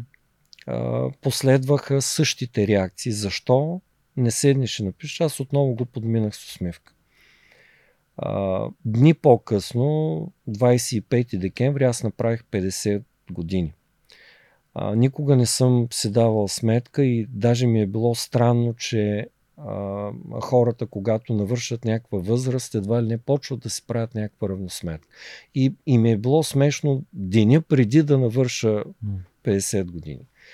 Но когато ги направих, нещо се случи в мен, т.е. вътрешно, аз започнах да се задавам някакви въпроси. А, отидохме на планина с семейството ми и а, бяхме в една много голяма компания вечерта, след каране на ски. И вечерята току-що започваше, така купона започваше и аз в 10.30 казвам на компанията, желая ви хубава вечер, но аз се оттеглям. И те казват, чакай, къде? Тръгна. Нали? Ние mm. те първа започваме. Аз казвам, да, но аз утре ставам в 5. Защо в 5? Защото цял живот съм ставал в 5. И започвам да работя докато няма шум и съм много продуктивен. И те казват, какво работиш, нали си на почивка? Аз на почивка също работя. И те казват, върху какво работиш? И аз тогава изстрелях нещо, което самичък си очудих на себе си. Казаха ми, мисля да пиша книга. Въпросът беше и каква книга мислиш да пишеш? И аз казах, ми такава, каквато аз искам да прочета а, беше много нескромно. Разбира се, предизвика така емоции. Много хора се изсмяха. Но давайки се сметка, когато се прибирах към апартамента в хотела, че може би не е лошо, че е назрял момент да седна и да напиша нещо. Не го бях споделял абсолютно с никой. Mm. Прибрахме се във Варна. На 4 януари аз седнах. На 7-8 януари съпругата ми пита какво правиш в кабинета, все се оттегляш и нещо пишеш. Аз казах, пиша книга. Първата и реакция беше, нали, тя се засмя. А, а тя е колега, mm-hmm. нали, аз споменах и бизнес консултант и тя казва каква книга пишеш и аз си казах за компаса и часовника в бизнес. А, и колко си написала ми 100 страници. От кога я пишеш? От 3 дни. И е, просто информацията се изливаше, изливаше. Да. За, на 22-я ден книгата беше готова и аз не я бях чел. Mm. А, оставих я на съпругата ми да я чете, защото тя ми е най-безкомпромисният коректив, унищожителна критика и аз към нея. А, оставих я да я чете и казах имаш два дни. Защо два дни? Не мога да кажа защо толкова съм е бързал. Тази книга е написана за 22 дни, но тя реално е написана 25 години. Mm. А, казах за компаса и часовника в бизнеса. А, защо? И, и ще кажа защо се промени като заглавие. А, аз дълбоко не вярвам в това, че в бизнеса трябва да бъдем много-много бързи. Ние трябва да бъдем бързи, само ако сме намерили правилната посока правилния вектор за развитие на фирмата. Ако не сме го намерили, ако работим много бързо в неправилна посока, много бързо ще фалираме. Затова компаса е преди часовника. Т.е. ако намерим правилната посока много бързо, трябва да се ориентираме и да работим за случване на нещата, но в правилната mm. посока. Затова беше за компаса и часовника в бизнес. А, оставих а, книгата да я чете жена ми, прехвърлих и файла и заминах с а, трима приятели на ски за три дни. И още първия ден, единия се занимава с книгоиздаване, попитах го къде мога да издам книга. Той каза ми, има няколко опции. Нали, единия вариант е изток-запад, може би най-големия издател, Сиела, или някаква друга по-малка, по-малко издателство, където вероятно трябва да си финансираш самичък издаването. И аз го попитах, познава ли някой от изток-запад, mm. Сиела или някоя друга такава голяма компания. Той каза, не, за съжаление не познавам. И тогава аз се сетих за един мой а, приятел, който преди време беше издал книга, много през Bloomberg я рекламираха mm-hmm. а, и просто му позваних. Mm-hmm. И го попитах, Станимир, ти къде издаде книгата си? В изток-запад, отговори той. Познаваш ли някой? Познавам издателя. И аз му казах, написах книга, на бизнес тема е, повече, какво да ти кажа, няма как да ти разкажа книгата. И той каза, добре, аз сега ще говоря с издателя. И ми писа, утре в 10.0 му звънни, но имаш една минута. И аз се засмях и казах, какво значи една минута? И ми каза една минута, защото той е много заед и в минутата му звъни два пъти телефона. Имаш една минута да... Той е с асансьорния тест. Да срещаш шефа, имаш идея, докато се движиш в асансьора, трябва да му разкажеш идеята, да го провокираш, да те покани, за да я прецизираш. И така на следващия ден в 10.00 аз звъннах, започнахме да си говорим, нищо за книгата, една минута, 3 минути, 5 минути, 10 минути, 20 минути. И аз казвам, много се извинявам, но вие сте много зает човек. И той казва, не, не, няма проблем, те ще чакат другите. И така си поговорихме 25 минути и той приключи с това. Разбрах, че си написал книга. Изпрати ми файла на еди си кой имейл. Mm. Благодарих и приключихме. И аз изпратих файла. Изчаках, бяха минали вече два дни. Жена ми ми даде няколко бележки и аз не бях чел книгата. А, и му я дадох. След няколко дни, може би след седмица, издателя каза, ела в София, моля ти, искам да говорим. Отидох в София, той каза, книгата не съм е чел, не знам какво mm. представлява. Нали, от тебе само разбрах, че е бизнес книга. Аз се дадох на най-продавания ми автор, в момента бизнес автор. Mm. И той ми се обади и ми каза, издава я веднага, луксозно издание, това е много по-добро от моята книга. И той каза, българин да каже за друг, че книгата му е по-добра и че трябва наистина да бъде издадена и то спешно. Нали, това ми дава зелен коридор. И ме попита дали не възразявам да даде книгата на най-добрия си коректор. Разбира се, отзивите от коректора дама тя е казала, че това е едно от най-добрите неща, които е чела последните 5 години.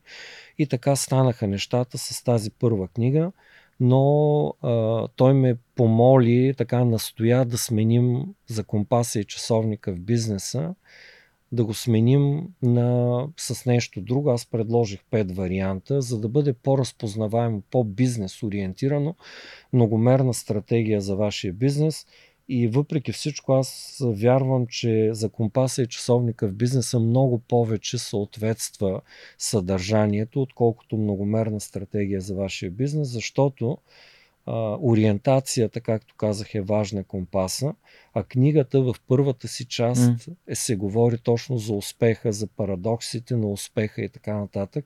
И аз твърдо съм убеден, че когато някой стартира някакъв бизнес, има идея за бизнес, първо трябва да се отговори на въпроса какво е за него или за нея успех. И когато се отговори на този въпрос, има ясна визия, що е това успех за мен – То може да не съвпада с успеха за другите. Но за мен какво е? Нека тогава да правя бизнес. Тази книга аз ще ти я подаря, само да прочета, може би, какво съм написал на Георги с надежда, че книгата ще провокира интерес и нови въпроси, защото, както казах, вярвам не толкова на отговорите, а на въпросите повече.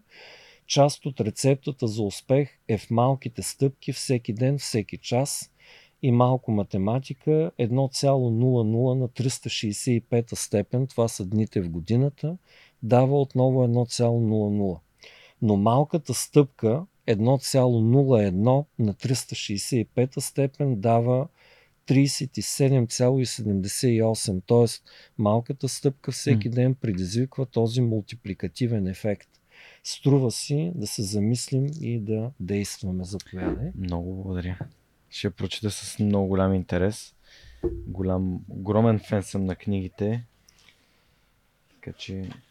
А, тази втора книга Белите петна в бизнеса съм я надписал също на Георги с пожелание за отворени сетива, за разпознаване, освояване, а защо не и за създаване на повече бели петна. Какво означава бели петна? Заповядай. Благодаря. Белите петна това са или неосмислени възможности, неразпознати възможности. Много често ние изпадаме в ситуация, в които покрай нас летят страшно много възможности и ние не ги виждаме. Защо? Ами защото сетивата ни са затворени. Много често хората казват, аз това го знам. Слагаме тази шапка на главата, която ни ни позволява да прогледнем, ни ни позволява да, да ни се отворят очите и да, да видим по-далеч от, от сянката си. За това става въпрос. Тази книга се чете доста по-бавно. Препоръчвам да се чете от първата първата книга едно дете, много ученолюбиво, а, на, на въпрос от страна на, на баща му а, как ти се вижда книгата, детето отговаря, това е най-бързата книга, която съм чел. 10 годишно хлапе което беше толкова впечатлено, че за премиерата на втората книга беше освободено от училище, за да може да присъства лично. Това са много такива мили мили жестове. Е, ги оставям. Много благодаря за прекрасните подаръци. Тук ги оставям, за да, за да, ги, за да се виждат в, в общия план. А, много, се, така, много се радвам, че виждам и на моят преподавател по маркетинг, а, професор Боян а, Доранкев, който а, заедно с професор Катранджиев едно време ми отвориха вратата към маркетинга, в което аз не влязох, но в последствие маркетинга се върна към мен, сега създавам маркетинг на съдържанието. А, им аз също специален подарък, това е книгата на Цончо Родев, една турба ключове, в която са събрани 12 разкази и новели по истински случаи за достоинството на българина. Книга, която преиздадохме, защото вярваме в завета на този човек. Тази книга трябва да се чете и препрочита.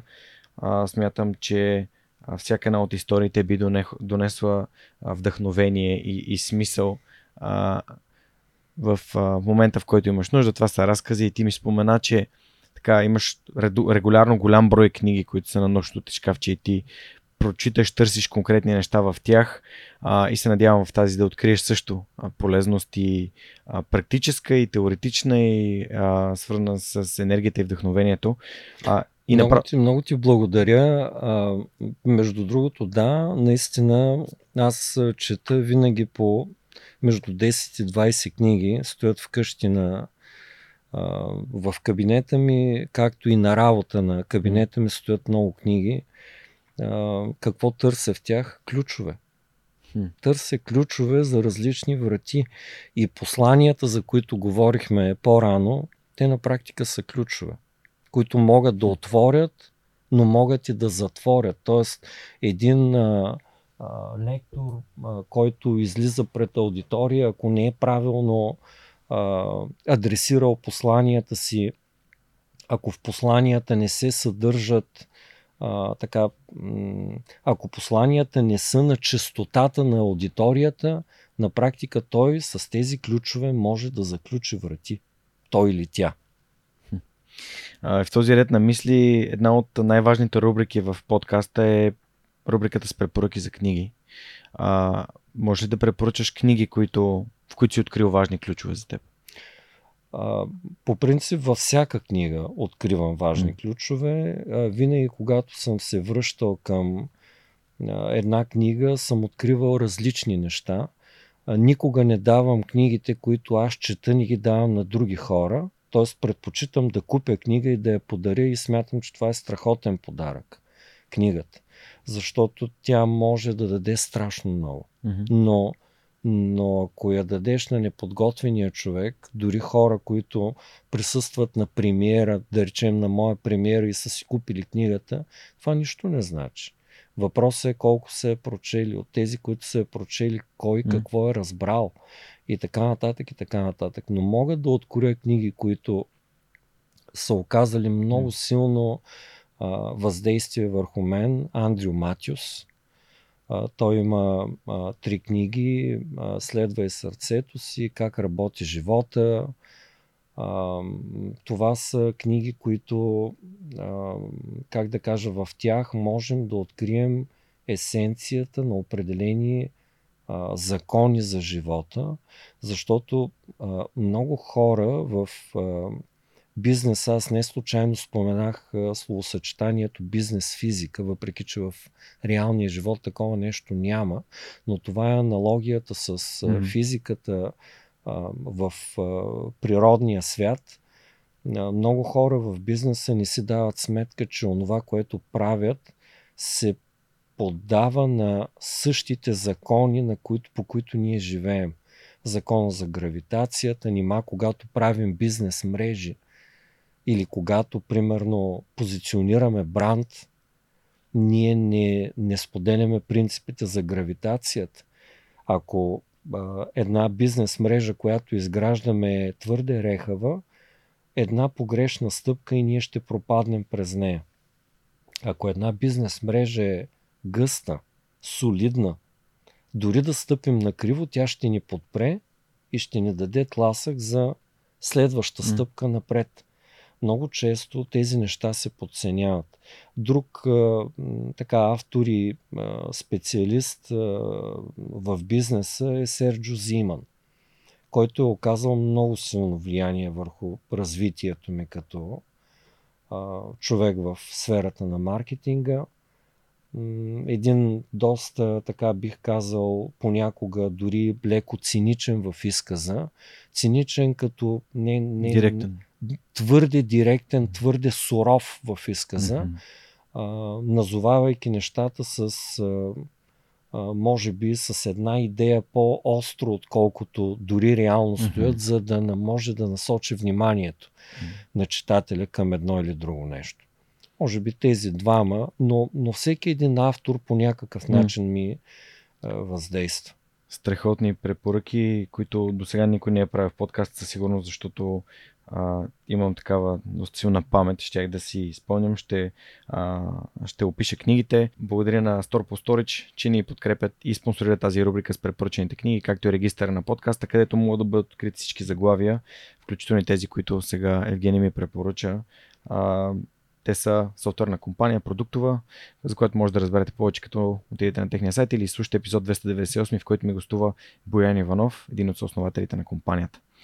А, веднага ми идва друг въпрос. Това е, това е а, моята сила също. Какъв е вътрешният ти въпрос или нагласата ти, когато четеш книга? А, ти, ти каза, нали, търся ключ, но аз имам подобен подход, когато ходя на събития, които не съм сигурен, че получа нещо от тях. Дали събития, които имам червени флагове или нещо друго, но аз отивам там с една нагласа и тя е тук съм с причина. Трябва да, едно нещо трябва да си взема. Нали, кое е това нещо? Кое е нещо, което ще си взема днес? А при теб как се случва това с книгите? А, винаги чета книгите с химикал и аз за това казах, че не ги давам на никой друг, защото а, първо е неприятно да се чете нещо, което е описано, то, толкова много съм писал по, а, с стрелки и така нататък по книгите, че те са трудно четими. Понякога моите бележки са повече от написаното на страниците и много ми харесва чета книги с по-разреден шрифт и повече празни пространства, защото има къде аз да пиша Мгм. и всичко това, което ми хрумне, го записвам. Асоциации, връзки с нещо друго, от страница към страница, връзка с друга книга и така нататък. И ако примерно някой чете след мен, може да разбере, ако щеш, много неща за мен самия. Мгм. Тоест това ме прави отворена книга мен самия, което понякога не е безопасно. Затова не давам, не давам мои книги да ги четат други хора, но купувам с удоволствие книги и подарявам. А, но а, мен, примерно, ме е изненадвало нещо друго. Това, че мен ме вълнува нещо, в никакъв случай не значи, че ще вълнува други хора в същата област. Дори нещо, което е в областта на предприемачеството, на маркетинга, ако подаря една книга и силно я препоръчам на някой друг, който се занимава с предприемачество, с маркетинг и така нататък, не значи, че тази книга ще хареса на този човек, а, защото ние а, сме различни хора, контекста, в който се намираме е коренно различен. Единия може да е в бизнеса, друг да е в академичните среди, трети да има някаква друга дилема, която това да не му е на, на върха на съзнанието, а още повече това, че за мен нещо е ново, не значи, че е ново за другия човек. И аз съм изпадал в такива ситуации, в които са ми подарявали книги и казват, прочети я, страхотна е книгата. И да, прочитал съм я, намирал съм много хубави неща, които обаче аз ги знам отпреди. Те просто са структурирани по някакъв начин. А, същото може да го каже някой за моите книги. При представянето в София на втората книга преди около два месеца, един много уважаван човек в сферата на предприемачеството каза, книгите на професор Станимиров са много оригинални. Аз го репликирах. Аз казах, много ти благодаря за оценката, но книгите ми изобщо не са оригинални. Те са свежи, те са интересни, защото в тях вътре е имплантиран мой личен опит. Разказал съм различни ситуации, неконвенционално решаване на един или друг въпрос, Мгм. но оригинален идва от Origin. Origin е происход. Тоест, ние не можем да претендираме, който и да било автор в момента, който пише, че пише нещо оригинално. Ние реално пишем нещо свежо. Нещо, което сме го структурирали по начин, по който вероятно никой друг не се е сетил. Толкова. Но като разсъждаваме и за идеите, аз съм развил една такава концепция, с която вероятно много хора не биха се съгласили, но аз съм убеден в нея. А, дали ако имаме някаква нова идея, бързо трябва да я споделим със света. Мгм. Ако представлява интерес, а, значи аз съм убеден в следното. В дигиталния свят, в който ние живеем, когато на нас ни хрумне някаква супер идея, супер от наша гледна точка, тя може от позицията на друг да е доста глупава идея, но за нас е супер. А, убеден съм, че някъде по света, на различни места по света, има поне още 5, 10 или 15 човека, на които тази идея им е хрумнала, дори вероятно с по-добри параметри от нас.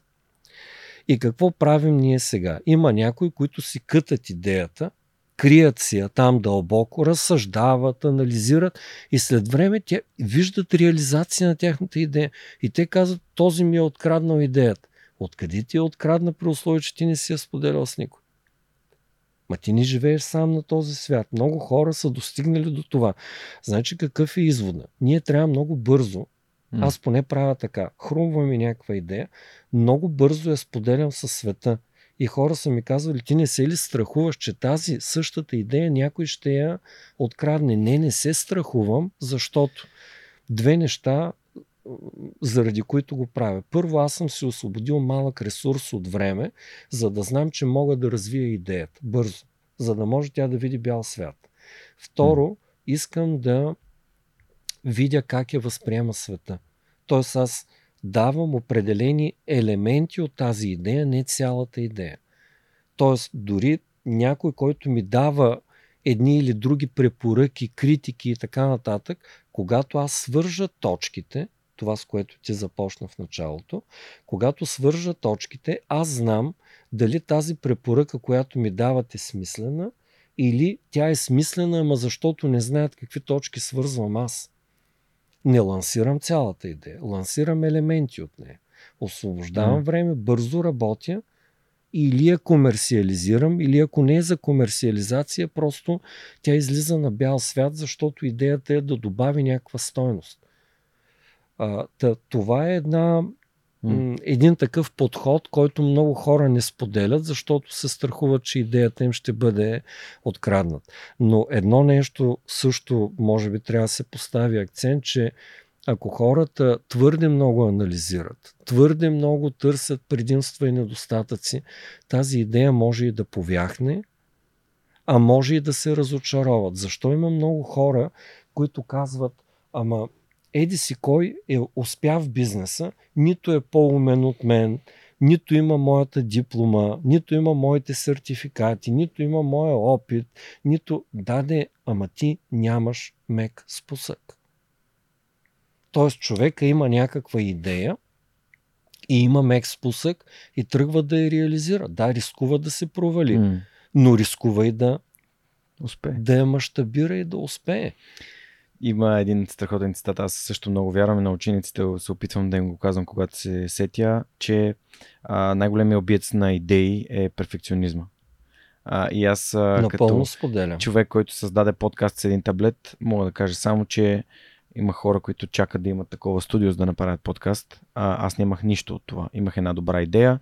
Един човек, който а, ме подкрепи в нея и ми каза, аз ще ти помогна и подкрепата на, на, на жена си, нали, на Неда, която просто каза, да, аз вярвам в теб. А, само с тези три неща и дори с желанието подкаст да е слушаем, а не перфектен, успях да, да стигна до тук и вярвам, че а, смелостта да опиташ, дори да кажеш, ми да, това явно няма търсене, не е, не е момента и така не съм способен да развия достатъчно, за да трупаш знания и опит, така че следващата идея, може би, или някой от следващите да бъде успешна. Много че... хора, между другото, си мислят, че идеите са в основата на бизнес. Mm. Идеите са много мъничко парченце да. от успеха в бизнес. Реално успеха в бизнеса е в резултат на действия, а не толкова... Execution. Изпълнението да. е не много толкова, по-важно от идея. Не толкова на идеи. А, и между другото, физиката, ето тя отново влиза в сила mm. с а, инерцията, с импулса и така нататък и така нататък. Който се занимава с физика, mm. нека да прочете тази книга Белите петна в бизнеса. Още в началото, там до около 60-та страница, е развита накратко идеята за масата, mm. за скоростта, за спусъка и така нататък, които, които предизвикват някакви инерционни сили, противодействието, което има тази инерция в резултат на, на конкурентните реакции и така нататък и така нататък. Тоест ние се поддаваме на тези природни закони и не може да не може да, да ритаме срещу тях. Може да ни ни харесва, че тухлата ще ни падне на крака, но тя ще падне. Така че или не дръжте тухла над крака си, или си преместете крака от там. Може да ни ни харесва, че когато ние пуснем нещо на пазара, конкурентите ще реагират, но те ще реагират. Или ще реагират с цена, или ще реагират с продукт, или ще реагират с нещо, което е недобра търговска практика, mm. но това са ефектите от втори, трети енти порядък и ние трябва да се даваме mm. сметка за тях, когато се занимаваме с бизнес. Супер, благодаря. А, ще мина към въпросите на нашите приятели от Yotpo, друга компания, която от над две години вече подкрепя свърх. А, те се занимават с а, SMS маркетинг. Разработили са продукт, който помага на огромни e-commerce търговци и гиганти като GoPro, Patagonia и IKEA да продават по целия свят. А, да, те, техните колеги имат възможност да зададат въпроси на моите гости. А, как, професор Станемиров, как виждате развитието на електронната търговия в България и как а, тя влияе на обучението на студентите в економическия университет във Варна? Ми, тя ще се развива все повече и повече. Нивото на развитие на електронната търговия е твърде ниско в момента mm. в България, колкото и а, някой да смята, че не е така. Защо, не, защо смятат определени младежи, mm. че е много висока степента на развитие? Защото те, примерно, си поръчват а, по mm. електронен път. Хората, себеподобните, кръга, в който се движат, си поръчват по този начин и те смятат едва ли не, че всички си поръчват по този начин. Да, но достъпа до интернет в България, първо, интернета като качество е много mm. добър, перфектен даже на фона на световното mm. ниво.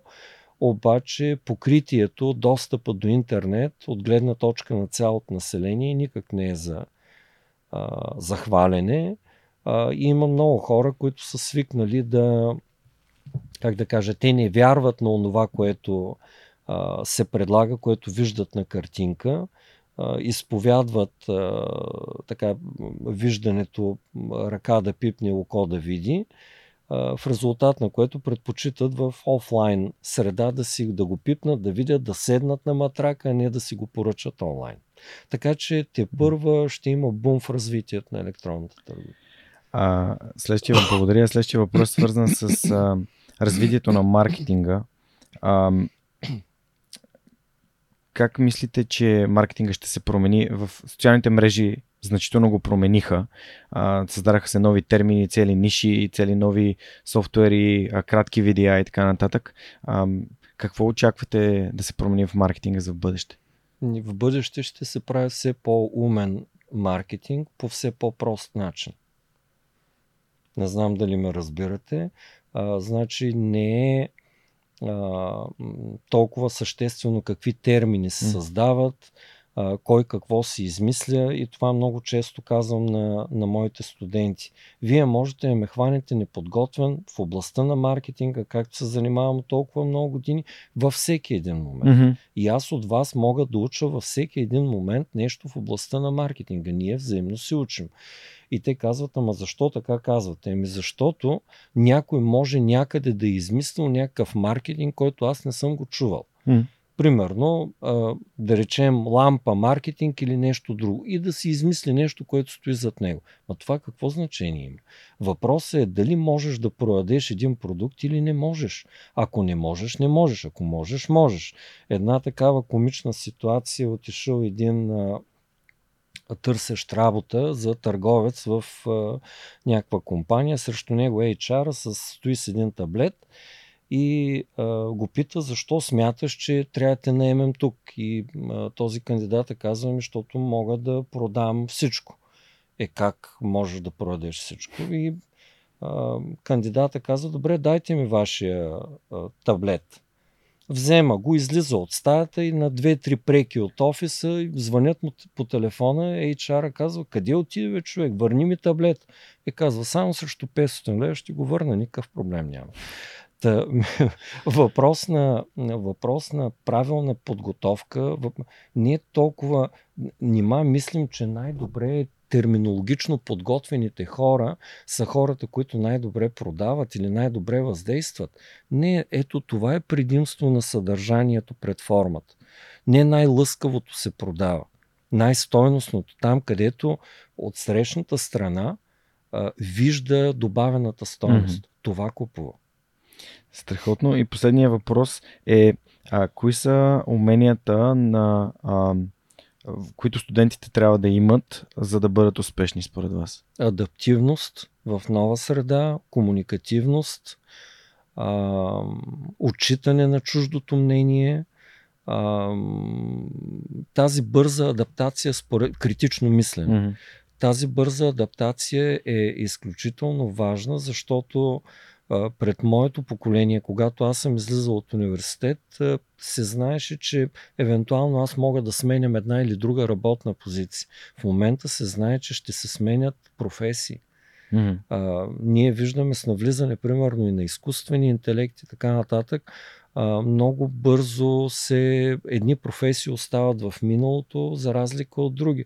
Много беше а, така, има градове, които се позиционираха като аутсорсинг индустрия, концентрирана mm. в тях, ами вече на практика аутсорсинга е първия, който е ударен от изкуствения интелект.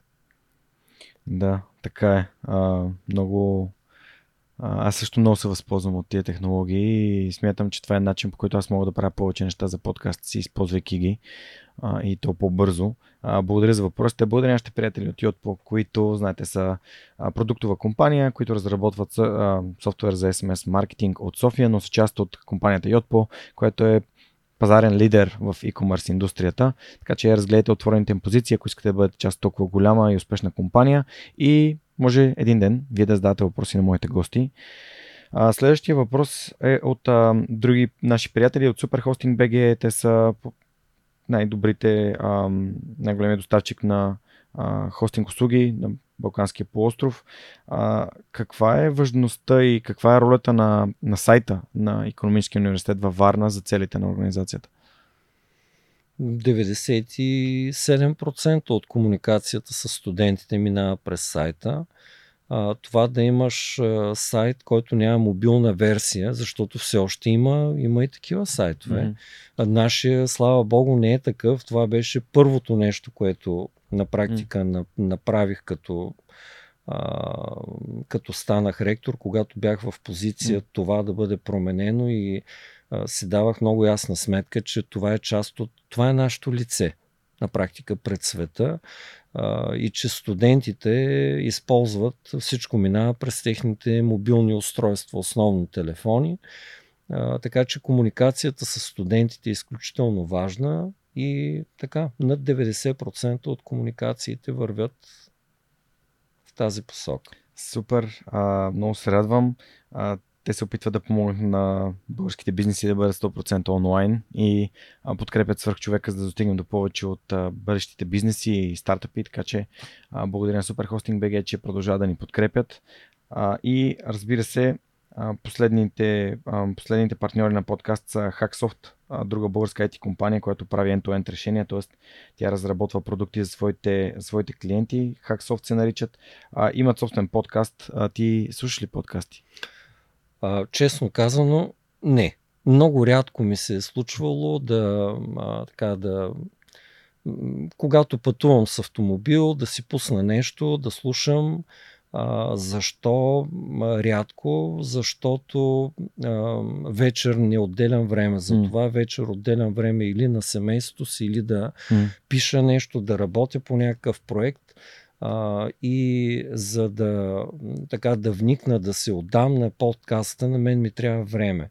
А, това означава да не обръщам внимание на телефона, да не обръщам внимание на никакви разсейващи фактори, но да, имало е случаи, в които съм се концентрирал, изслушвал съм определени неща, гледал съм и други видеа, примерно по-кратки, които имат някакво съдържание, което ме интересува в момент. Но иначе не съм сред най-заклетите слушатели на, на подкасти.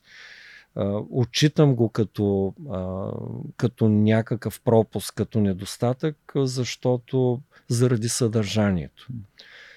Но има и нещо друго, че Обеден съм, че ако тръгна да слушам подкасти, трябва да имам пред себе си листи и химикали. Така звучиш. И ако, да, и ако примерно шофирам, е малко трудно да се, да се случи това, защото някаква идея идва и тя много бързо си отива. Дори хрумнало ни е нещо и казваме как не съм се сетил.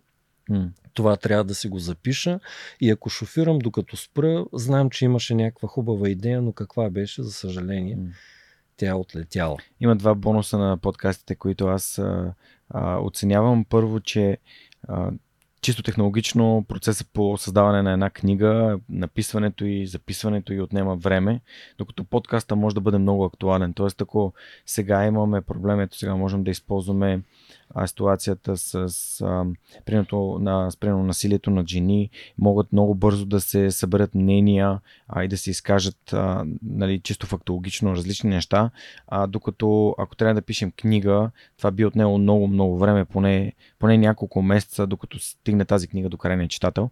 А другото е възможността, когато слушаш подкаст, да общуваш с хора, които нямаш възможност да общуваш с тях всеки ден, т.е. един вид да присъстваш на среща, на която не присъстваш действителност, т.е. на някакъв тип лекция, в която а, примерно а, професор а, Благоев и професор Доранкев си говорят за маркетинг и това е нещо, което а, може да, да бъде полезно. Но да, също понякога подкаста ми е като фон, като се разхождам или като отивам на среща или се връщам от някъде.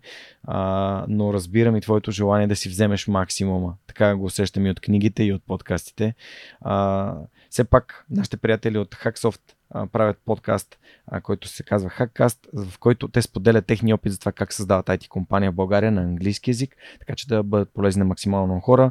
А, чуйте, препоръчвам епизода за визия, мисия и ценности а, или как по-лесно да се взимат решения в една организация.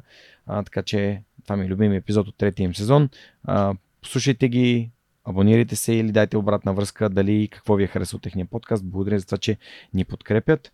А, добре, всъщност последно, последно да те питам, как а, твоята професия в момента е да управляваш университет, си ректор и преподавател, а как а, един човек а, развива на твоята позиция, развива своите умения да става по-добър в това, което прави. И второто нещо, което ми е много интересно, а, има ли софтуер, който използваш, за да ти е по-лесно, за да случват по- по-добре, по-професионално нещата, които правиш? За мен лично това е календара. Просто да ти дам жокер. А, да, той календар е ясен, но а, действително използваме софтуери. Mm. Ние имаме а, Център за изследване и прилагане на нови информационни и комуникационни технологии. Mm. Работят едни младежи, mm. много нахъсани, които не само а, направиха развиха цялата информационна система на университета, но ние разписваме информационните системи и на други университети, mm. и на компании, т.е. ние извършваме външни поръчки. А, реално, а, обръщайки се към тях, давайки някакъв проблем, споделяйки, че имам нужда от систематизация, от бази данни в една или друга плоскост, те са веднага готови да предложат решение а, някой би се чудил как така веднага са готови, защото са ми споделяли мои колеги ректори, казват аз не мога да накарам информационния, примерно, или IT специалистите, те казват не може. Да, но зависи какъв е бизнес модела. При нас а, ние се опитахме да работим с външни компании, поискаха ни страшно много пари, а, беше обявена и обществена поръчка от mm. предходния ректор преди години. Една софийска фирма започна да прави нещо. В един момент се оказа, че процесите са толкова специфични и сложни, че не могат да го направят и се отказаха. В резултат на което ние създадохме този център. Започнахме да развиваме така наречената модерна айзона в най-различни аспекти. Mm-hmm и създадохме така ядрото на, на нашата информационна система е студента с всичките процеси, които го касаят а, създадохме, програмирахме на практика mm. този модул студент и започнахме да разработваме модули, които ги интегрирахме един по един, изчиствахме mm. грешки и така няколко години, за да може тази система да работи. Ние в момента да я предлагаме и навън. В момента работим с друг университет, за който mm. програмираме тяхната информационна система с техните специфики. Друг университет е проявил интерес.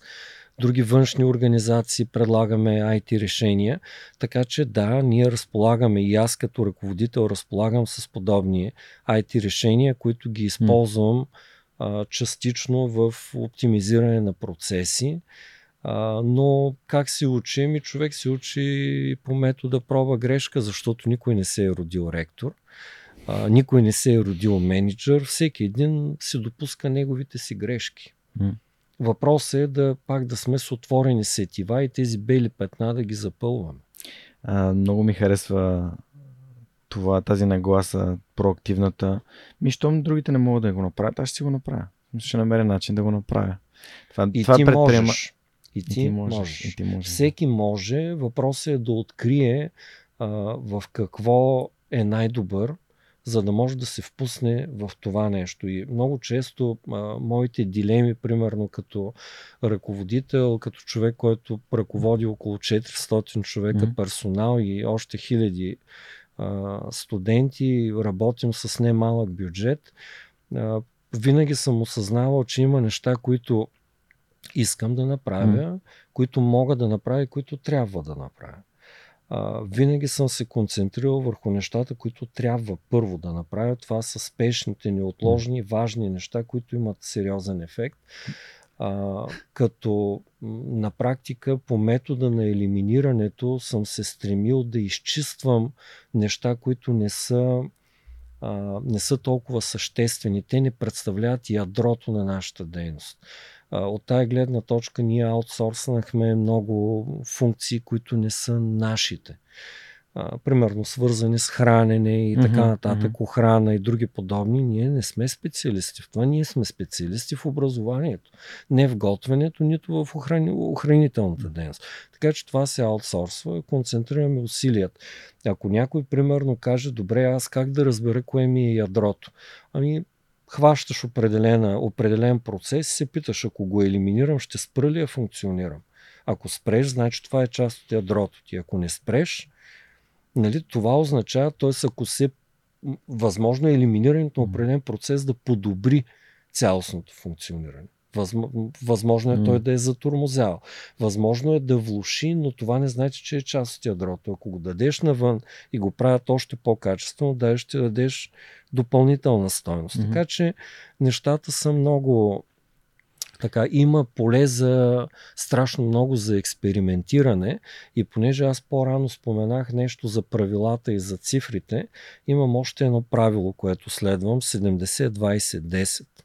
70% винаги от усилията, от моите усилия или примерно от финансите, от усилията на екипа, отделяме за неща, които със сигурност работят.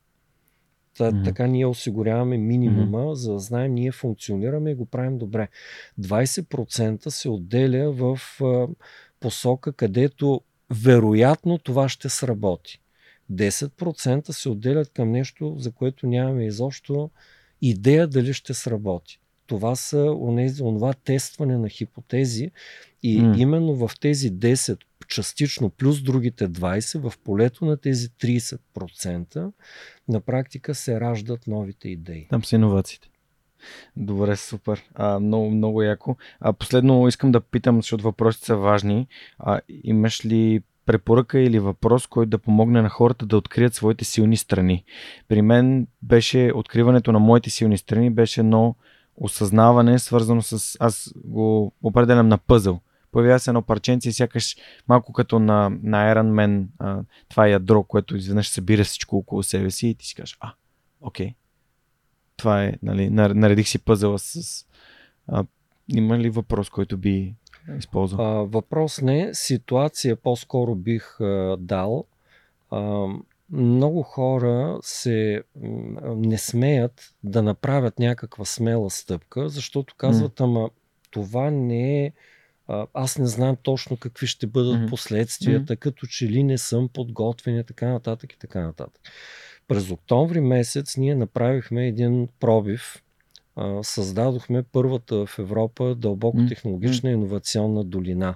И тя се случи в България, тя се случи във Варна, тя се случи в нашия университет. Съвместно нашия университет с Junior Achievement България и дъщерната им компания DH. Бяхме ли подготвени за това? М- доста частично. Бяхме ли запознати с онова, което следва? М- бих казал не. Бих казал не, но ние получихме подкрепа от най-високо ниво. Беше оповестено, а, нашия еврокомисар Мария Габриел каза България, Европа Европа изостава страшно много в дълбоките иновации в сравнение с САЩ и Китай. Ние трябва да наваксаме. Не просто говорим за иновации, не за някакви подобрения и нововведения. Mm. Говорим за дълбоки иновации, които оставят много траен отпечатък. Те променят цели индустрии и така нататък. И тя каза, трябва да създадат 100 такива долини в Европа, където бизнес, академични среди, mm. местните екосистеми трябва да функционират, те трябва да се свържат помежду си, да има лесен трансфер на ноу-хау. Това беше идеята. Mm. И понеже ние с тези две структури, Junior Achievement и спин-оф компанията DH, работехме от 3 години при това по предприемачески иновационни проекти, решихме да го направим. И това го направихме буквално като организация за месец и половина-два, като получихме подкрепата от Мария Габриел, трима министри, Президента на Република България даде своята подкрепа. Академичният директор на EIT, Европейски институт за иновации и технологии, през който на практика минават всички финансирания за иновации и технологии в Европа. Той беше тук представители на, т.е. шефа на Мюнхенската предприемаческа иновационна екосистема и Страшек център. Та те бяха толкова впечатлени от това, което се случи, че веднага дойдоха в моя кабинет и казаха освобождавай всички твои ангажименти на 23-4 ноември. Mm. В Мюнхен събираме всички екосистеми на Европа, предприемачески иновационни и това, което се случва във Варна, трябва да види бял свят. Mm. И така и стана. И пак казвам, а, ние нямахме а, ясни параметри на това какво се случва. Обаче имахме мекия спусък, за да го направим. Mm. Или това в случая този мек спусък ни е накарал да намерим онази частичка, която идвайки тук, става mm. като гравитация, привлича всичко и нарежда костюма на, mm. на Iron Man. На Iron Man, да. Супер. Това е... Ам това влиза в онези 30%, нали? Мисъл, нещо ново, което... Даже беше в онези 10. като че ли 10%, може би 15 максимум. Да, понякога си иска така една смела мечта, за да, а, за да се а, да, да скочи надолу с главата. А, добре, аз тук виждам много... А, аз много вярвам в силата на създаването на отношения и тук виждам, че нали, си част от толкова много организации, част, част от жури, управителния съвет на съвета на ректорите на висшите училища, управителния съвет на Съюза на економистите и така нататък и така нататък. Как, ам, как успяваш да да изпълняваш тези 70% от нещата, които позирам, че това правило 70-20-10 в твоя личен живот следваш, как успяваш да бъдеш фокусиран, като има толкова много неща за правене? А, аз пак ще кажа нещо, което казах преди. Солови играчи търсят в операта. А, не съм солов играч, аз съм екипен mm-hmm. играч. А, не мога да свърша тези всички неща сам. едновременно и сам, но за това имам екип, с който работя, mm. затова имам подкрепата на, на съпругата ми, mm. с която обсъждам страшно много неща. Тя е много прогресивен човек и един от малкото хора с много ясна визия, виждайки гората и не отделяйки толкова голямо внимание на дърветата. Човек, според мен, трябва да бъде в ролята на архитект. Какво означава един архитект? Когато тръгне да се строи една сграда, Нима архитекта си представя къде ще сложим котварската си печка или точно какъв килим и къде и откъде ще сме го купили или каква марка ще бъде аспиратора ни. Изобщо архитекта не се интересува от такива неща. Архитекта се интересува да проектира сградата. Тоест, когато човек е на определена ръководна позиция, трябва да се опитва да вижда по-скоро гората, да си дава сметка, че в тази гора има дървета но не трябва да се впуска в твърде големи подробности а, по отношение на дърветата, защото ще изгуби фокуса от гората. И то е като а, представи си, че се намираме в една огромна слънчогледова нива. Mm. На където погледнем, ние виждаме само слънчогледи. Ако обаче като с дрон се издигнем нагоре, ще видим, че всъщност ние не сме в море от слънчогледи, че ние се намираме в, в, точно такава перспектива някаква, която ние само виждаме слънчогледите, но само вдигайки се 50 метра нагоре, ние виждаме и водоем, ние виждаме пасещи, ние виждаме гора, ние виждаме нещо друго.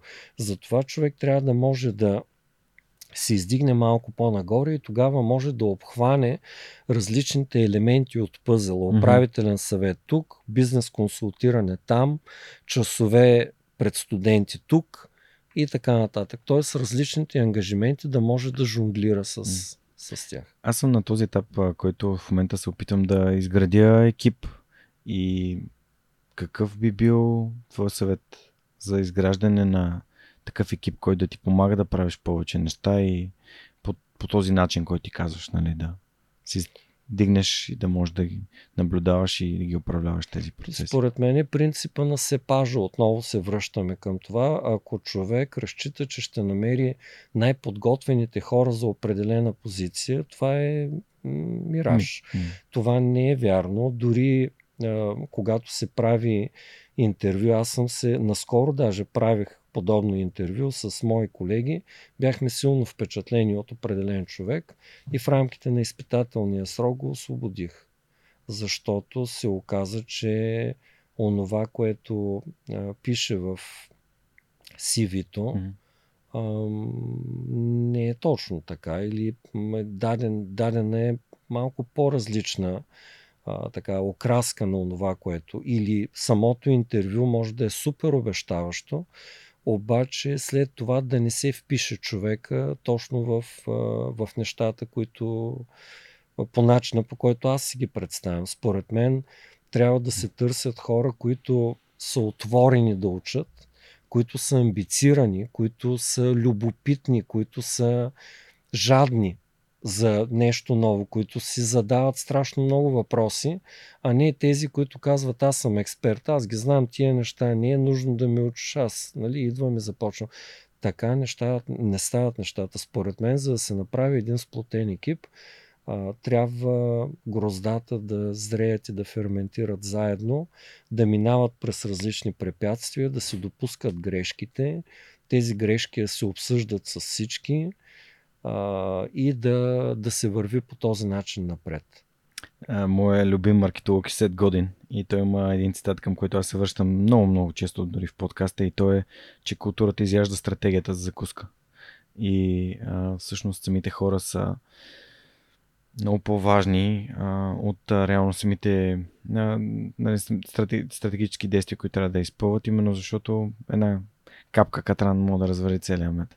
А, Категорично. Да, и друго нещо, което сещам за моят приятел Оги Попов. А, той беше казал, че а, хората трябва да се назначават бавно и да се уволняват бързо. И аз още не съм стигнал на това ниво, но все повече, правейки грешки, си казвам, окей, какво научих тук. А, много бързо а, много бързо се доверих, предоверих се, а, бях, подходих наивно и всяка следваща стъпка е доста научавам нещо ново, но по-напред съм в процеса до това да, да стигна до, до, до моя начин и до това да, как се развива екипа, а, с който работя. Така че съм много... А, и аз продължавам с проби грешки. А, това е процес.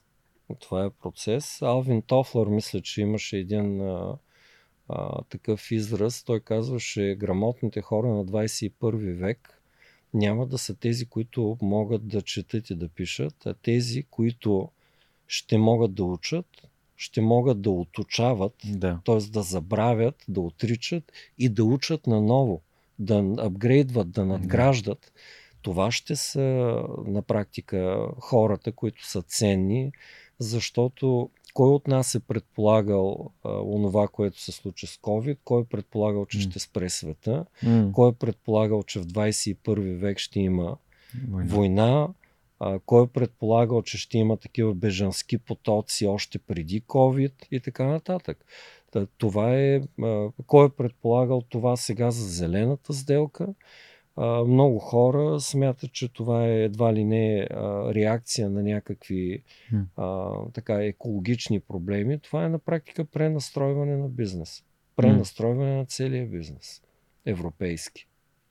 Да, това е, пак се връщаме до адаптивността и тия неща се случват и те се случват без значение дали ни харесат или не, ние трябва да, да бъдем адаптивни, за да... Ам...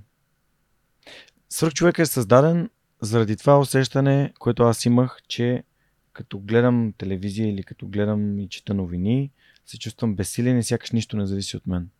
Исках да дам пример на това, че има неща, които зависят от теб. И както ти а, малко по-рано каза, че успехът е начин на мислене. Аз вярвам в това. Че когато начинът на мислене е, че нещо зависи от теб и можеш да направиш, можеш да промениш нещо, можеш да го направиш по-добре, а, тогава ти си овластен. Точно така. В, а, когато пихме кафе с теб, аз ти споделих за един мой пост за това да. дали са важни усилията да. или резултата mm-hmm. и за това, че а, имаше един коментар под поста, че усилията са по-важни от резултата и така нататък и така нататък. И че резултата, усилията зависели от нас, но резултата не зависел от нас, защото видиш ли има външна среда. Да, но това е така, но ако ние не вложим нашите усилия и не гоним определен резултат, как ще дадем хляб на външната среда се случва онова, което, т.е. тя може да моделира, но тя може да моделира и резултата в позитивен план за нас, т.е. ние да вложим хикс усилия да получим два пъти хикс резултат. Тоест да. при благоприятно използване mm-hmm. на определени фактори от една дори негативна среда. Mm-hmm. Затова е важна подготовката, затова е важен екипа, затова е важна адаптив, адаптивността, затова са важни приоритетите. Затова е важно не да правим само каквото искаме и каквото можем, а каквото трябва, съобразно конкретната ситуация. Mm. Ама то другия месец може да не трябва това да се прави. Тогава трябва да завием. Mm. След годин отново, нали, културата изяжда стратегията за закуска. А, наскоро представител на бизнеса каза, стратегията е вечна. Напротив, стратегията е най-динамичната част от един бизнес. Разбира се, тактиката, това е ежедневно. Стратегията не трябва да е ригидна. Тя трябва да се движи като една Река. елегантно, като риба във водоем mm. и съобразно това и ние да се движим и да се настройваме и ако примерно културата, някои си представят културата като а, хващаме една четка с една красива боя и започваме да боядисваме фирмата. А, културата не е боя, културата е патина. Това не съм го казал аз. Културата е нещо, което а, патината върху, върху мета, върху метала, онова, което се образува, това е културата. Култура не се изгражда за две години, нито за пет години. Новите организации нямат култура.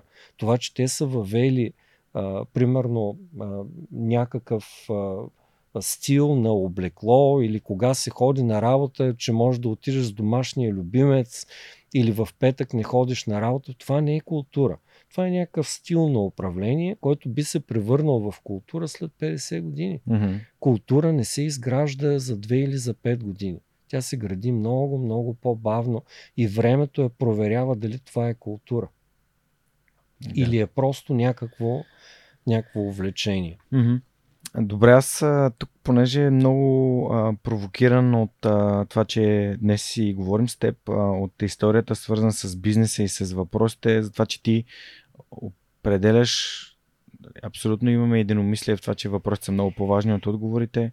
А, ще си позволя да ти, да ти задам така въпрос, свързан с това как свърх човека се развива като подкаст и а, да почерпя от твоя опит. А, в момента основната ми, а, нали, основният ми а, маркетингов а, канал за хора, които слушат подкаста е от останалостта и регулярността на съдържанието, което се разпространява в социалните мрежи, но има нов проект, който развиваме и той е свързан с училищата, които посещавам. Защото за мен това съдържание, ако достига до ученици в гимназиален курс, то, то би било много по-полезно, защото там още а, те търсят себе си.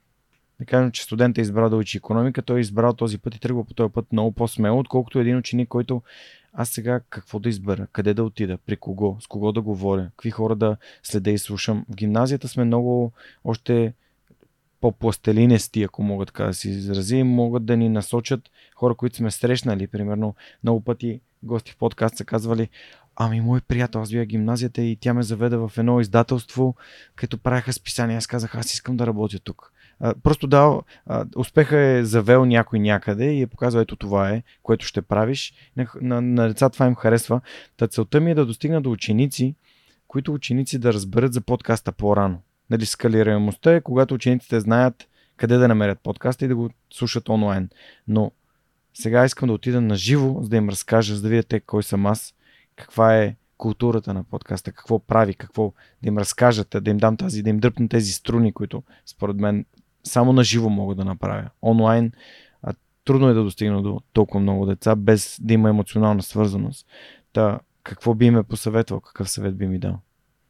Аз мисля, че си на много прав път, защото а, това подкаст той не е просто бизнес. Той, той има мисия. Mm. А, и идеята е да се увличат много хора, не само младежи, но това mm. е един, една аудитория, огромна аудитория, която се струва да бъде ангажирана, защото а, хората, които ти каниш, са хора, които по някакъв начин са успели а, в една или друга сфера са успели. Те не са свръх хора сами по себе си. Но, yes. Да, но са постигнали някакъв успех. И е хубаво младия човек да чуе от първа ръка, от първо лице историята на някого.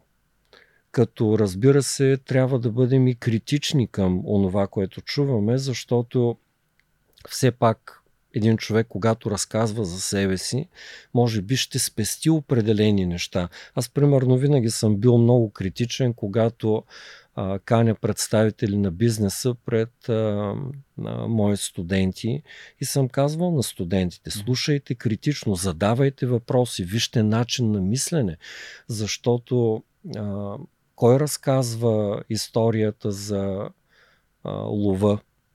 Ловеца, нали така? Защото мечката още не се е научила да пише, нито да чете. Затова мечката, дори да има своя интерпретация, тя не може да я каже. Ловец е този, който пише mm. историята. А, същото е и а, нали, когато някой разказва за себе си, разказва нещата от своя гледна точка и може би вярва в това, със сигурност вярва в това, което казва, но дали това е цялата истина? Не винаги това е цялата mm. истина. И именно за това ние трябва критично да осмисляме, да провокираме с въпроси, да следим реакции, да имаме отворени сетива, ама всички сетива да са отворени, за да може да виждаме дали човек е органичен срещу нас, дали няма някаква полза, дали не иска да ни подведе. А, така че това е ценно. И за това е ценно един подкаст mm. да се изаснима, защото това е още един канал. Mm. Визуалния канал, в който не само слухово, но ние и визуално виждаме как реагира човек. Това ни дава още един аргумент за органичност mm. и степен на органичност на, на, на това, което се казва. Благодаря. А, тук се замислих, че всъщност децата като такива, а, те имат може би тази критичност към думите на другите. Те, те проверяват по техен си начин. Е, е, труд, нали, ние си мислим, че можем да ги излъжем, ама трудно можем да ги излъжем. Те, особено те са е, digital natives. Нали, те живеят в дигиталния свят и когато виждат съдържание, което не е истинно, те веднага си казват, а, това нали, не е моето, нали, те скроват, продължават нататък. А, така че аз също вярвам в а, изграждането на отношения, изграждането на връзки с а, всички хора, които слушат подкаста, особено с, с младежите, че е важно. А, това, което обаче в момента ми е предизвикателство да направя и бих почерпил идеи а, от това, което сподели за студиото и за това, че партньорите на организацията откликват към молбата. И нали, в момента търся хора, които да финансират това заснемане на тези срещи. Защото искам да направя 10-12 влог видеа между а, там 15 на минути, в които да разкажа до градовете, до които съм отишъл. Защото аз съм в София, но искам да отида до училищата, в които успешните хора рядко ходят. Сега имам покана от Белене, от Свищов. А, това са места, които са далече от София. Ходил съм в Разград, в Карнобат, в Бургас. А, и искам да почна да посещавам такива места, тъй като децата там, те също един ден ще бъдат свръхчовеци. И ако отида и им разкажа нещо, което повлияе и заведе живота им в една а, много по-положителна посока, това може да стане много по-бързо, отколкото ако чакам то да случи от само себе си. А, как, как, какъв би бил подхода нали, човек, който а, има твой опит към организацията? Аз имам нужда само от подкрепа за заснемане и монтаж. Нали, това е основното нещо, което търся като, а, като подкрепа към... И те не са много, те са 10-12 епизода. Според мен бизнесът е много отворен към подобна mm. подкрепа. А, стига обаче преди това да е припознал като, mm. а, като ценно това, което, което вие правите. А, имал съм ситуации, в които а, аз лично съм се изненадвал от а, бързата реакция, изключително бързата реакция а, на това как се, образно казано, се отварят портфейлите за подкрепа на определени идеи в определени ситуации. Защото има много хора, които казват, аз имам страхотна идея. Изложи я на пазара да видим колко е страхотна. Зависимо, или някой ти казва, о, идеята ти е страхотна. Задай му въпроси, колко пари би платил за нея. Ами аз в момента, значи идеята ти не е страхотна. Но бих дал пример с а, човека, който mm. в случая подкрепя и този подкаст, mm. инженер Димитров от Ардес информационни технологии. Преди, когато кризата започна, а, имам предвид COVID-кризата, 13 март, мисля, че беше, 13 март, 20 година. Да. А, на четвъртия ден ние като университет имахме подробни инструкции за създаване на виртуални аудитории и така нататък към всички преподаватели. В рамките на две седмици изградихме над 1700 виртуални аудитории. Студентите на четвъртия ден имаха подробни инструкции какво ще правят, как ще правят и така нататък. Нашите инструкции бяха приписани от други университети, бяха представени за техни. Ние се радваме, че това е стигнало, т.е. че те са ги припознали като полезни и, и са влезнали в употреба. Не го казвам за това. Но тогава ние започнахме да получаваме отчаяни имейли от наши студенти. А, те казваха, ние нямаме пари. Единият родител безработен, втория са му казали в предизвестие. Нямаме пари да си купим камера. Една камера струва 80 лева, такава, която върши работа. Поне толкова струваше тогава.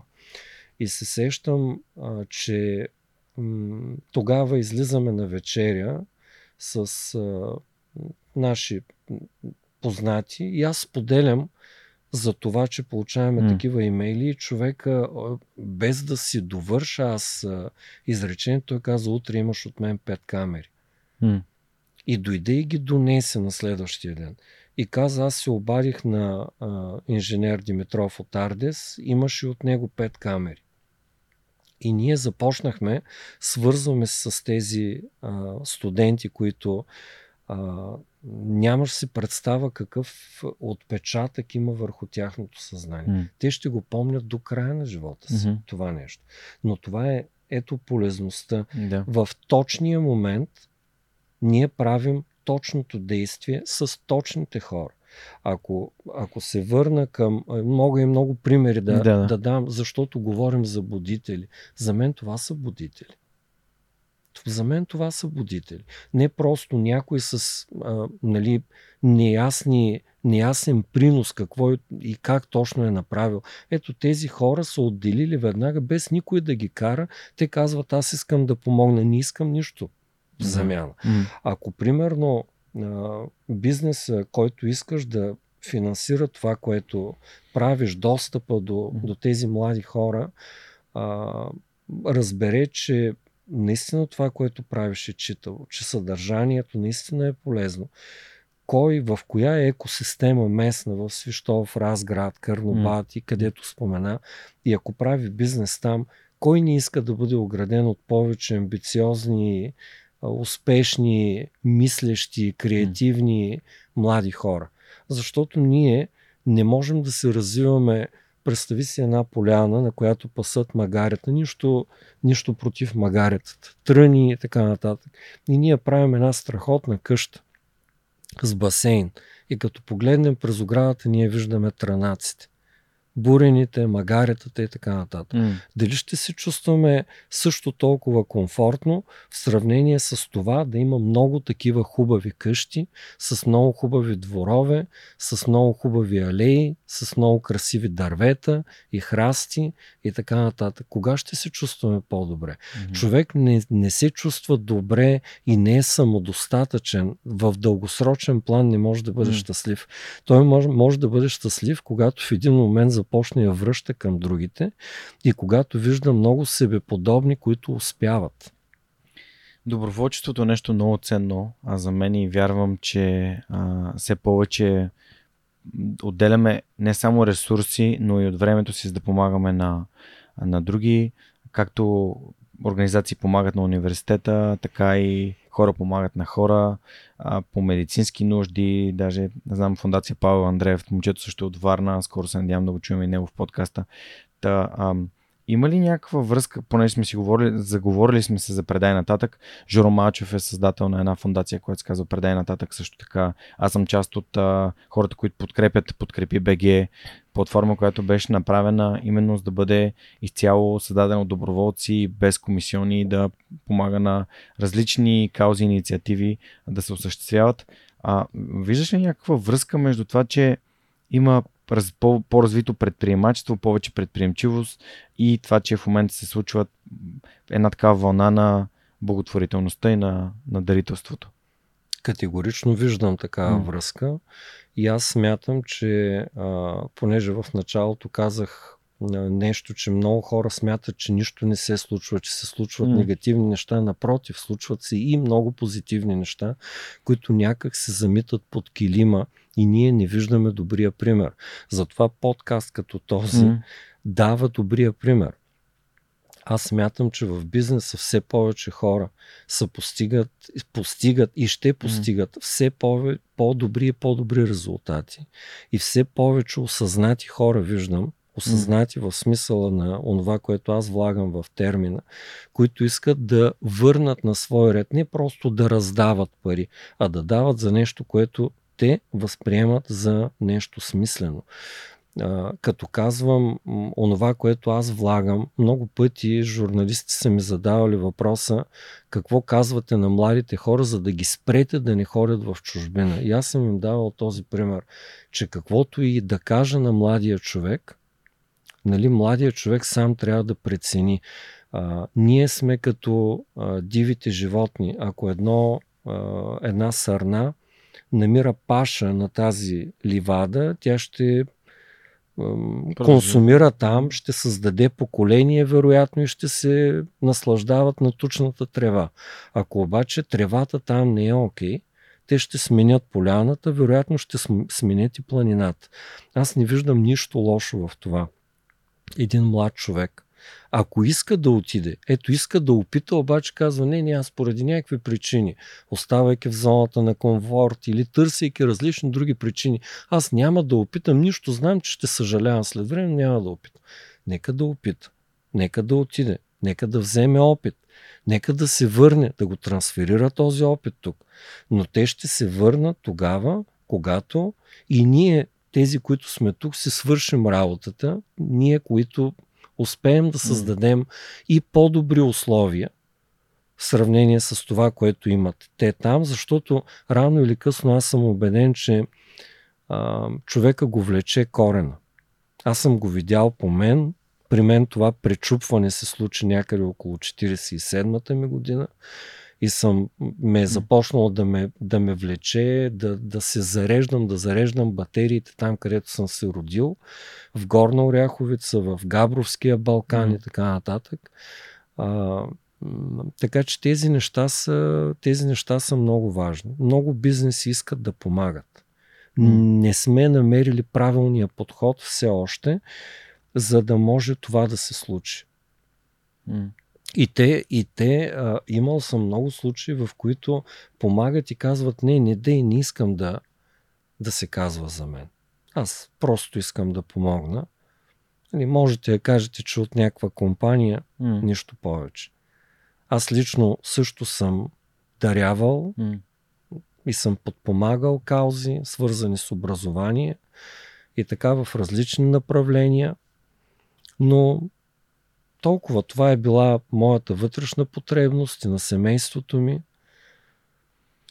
Да, аз също забелязвам, а, че има хора, които просто искат да, да, да помогнат, да протегнат ръка, да направят нещо, което а, при мен подкаста е създаден, защото аз искам да помагам на хората. Това беше идеята, която роди подкаст. Едно изречение, един въпрос, от който подкаст се роди. Кое е това нещо, което прави пак твоя живот по-добър. Ами, то подкаст ми, то няма такъв подкаст ми, да я да направя това.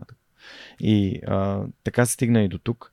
А, насочвайки се към финала на нашия разговор, естествено бих искал да ти дам а, възможността, ако нещо сме пропуснали, пък ти е важно да го отбележим, а, да, да споделиш, ако не, а, да да ти благодаря за, за това, че нали, в това прекрасно студио тук всичко е светнато, само сме донесли едни камери и микрофони, за да можем да използваме сетъпа, който, с който сме свикнали, с който си работим. Аз мисля, че засегнахме доста теми. Със сигурност още много теми са останали извън полезрение. Аз искам да ти благодаря. Сърдечно да благодаря за това, което правиш. Да сте здрави, ти, екипа ти. Продължавайте напред. Смело, стойностно е това, което правите продължавайте да, да генерирате това съдържание. Смислено е, мотивиращо е, зареждащо е, проактивно е. А, така че само мога да, да те поздравя и да благодарим и на хората, които са осигурили а, това пространство по начина по който изглежда всички 20 и няколко компании, които аз не мога да, да изброя, защото ще пропусна някоя. Mm. А, но да, бизнесът трябва да е отворен. А, ние трябва да сме отворени към бизнеса. Много често се шегувам и го казвам на различни форуми, че а, за разлика от това, което съм чувал, че академията, вратите са отворени за бизнеса, при нас и прозорците са отворени, освен вратите. А, гледаме да правим стойностни неща, гледаме да правим неща, mm. които имат смисъл и за самия бизнес, и за студентите, mm. и за учениците, и за преподавателите. Тоест, ние сме в една екосистема. Ако едно елемент от тази екосистема, този организъм страда, страдат всички.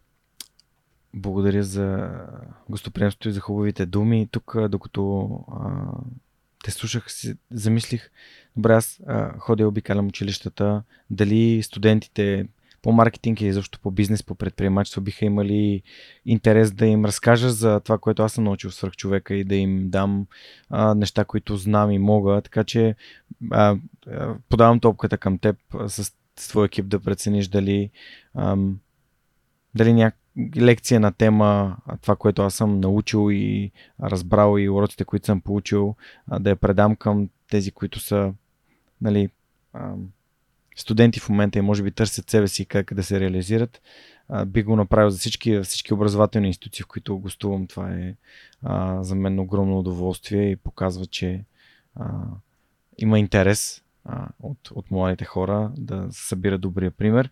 А, и за финал, въпросът, с който затварям всяка една наша среща в подкаста е как според теб да направим България на по-добро място?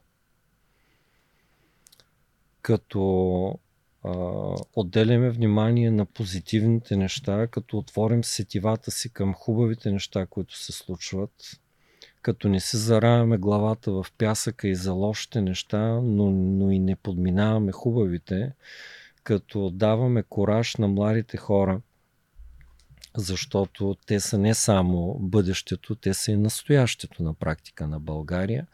Даваме кораж и изнасяме истинската информация за това, че нещата се променят. А, да, има сегменти от обществото, където се променят по-бавно, отколкото ни се иска. А, но ние вървим напред. Така или иначе, ние вървим напред. И ако се съпоставим с това, което е било 90-те години, това, което е сега, в пъти по-добре са нещата в най-различни сфери. А, така че позитивизъм, насърчаване на младите хора, работа с млади и не само с млади хора, предаване на, на добрия опит. По този начин можем да направим държавата си по, по-успешна и преди всичко трябва, според мен, не трябва да разсъждаваме на макро ниво. Нещата се променят последния начин много често съм казвал на, на студентите и в по-големи форуми, и в по-малки такива, че преди да тръгнат да променят света, първо трябва да се оправят собственото легло. А, мисля, че някой го беше казал това нещо. След това да излезнат, да си подредят стаичката, да си подредят градинката, да я прекопаят лихите, да си боядисат оградата, да направят всичко перфектно при тях и след това mm. да отиват да оправят света. А, защото нещата се случват първо на микро ниво, а след това на макро ниво. Когато всеки е отговорен, не се оправдава, не обвинява, осмисля, отговорене, mm. търси обратната връзка, нещата, които са свързани с качеството, избира правилното обкръжение, задава си качествени цели, има качествени мечти, има качествени действия, постига качествени mm. резултати. Когато всеки един от нас го постига, когато не мислим толкова за как да се конкурираме, а как да се кооперираме с другите, тогава нещата ще се случат. А, благодаря. Благодаря на професор Евгений Станимиров, ректора на Економическия университет във Варна, които са наши домакини. Това са четирите специални епизода на Свърхчовекът във Варна, в който ми гостуват хора от тук, които развиват общността във Варна и Смятам, че тя е пълна свърхчовеци и това само една малка част от тях. Знаете, преди това съм интервюирал и Майя Донева, която беше директор на Карин Дом и Галин Бонев в хотел Joy Bike, които сега се казват Екони Клан и работи на световния пазар. Моят приятел Нетко Христов, който отново прави Дунав Утра тази година и разбира се Валю от БИС, който в момента развива себе си като професионалист и в Германия, но съм сигурен, че рано или късно, както професор Станимиров каза, коренът си е корен, той си ни дърпа насам. А, благодаря на Ардес, които подкрепят месеца на свръхчовека във Варна. А, ще разберете повече, разбира се, и до края на а, тези 4 епизода екипа на Економическия университет, който ни кара да се чувстваме като вкъщи, разбира се и на вас, които помагате и подкрепите свърх човека, всеки вторник да достига до все повече и повече нови хора, които го гледат и слушат в любимата платформа слушане и гледане на подкасти. Знаете как може да ни подкрепите и вие. В горния десен него на сайта ни има едно бутон, че подкрепи ни с малко месечно дарение или еднократно от сърце. Може да ни помогнете да правим повече от това. Оставям ви. Благодаря ви, че бяхме заедно до края на този епизод. Това беше всичко от нас тази седмица. Ще се видим следващата седмица. Свръх човека с Георгиев ще ви разказва отново истории, които вдъхновяват. Чао, чао!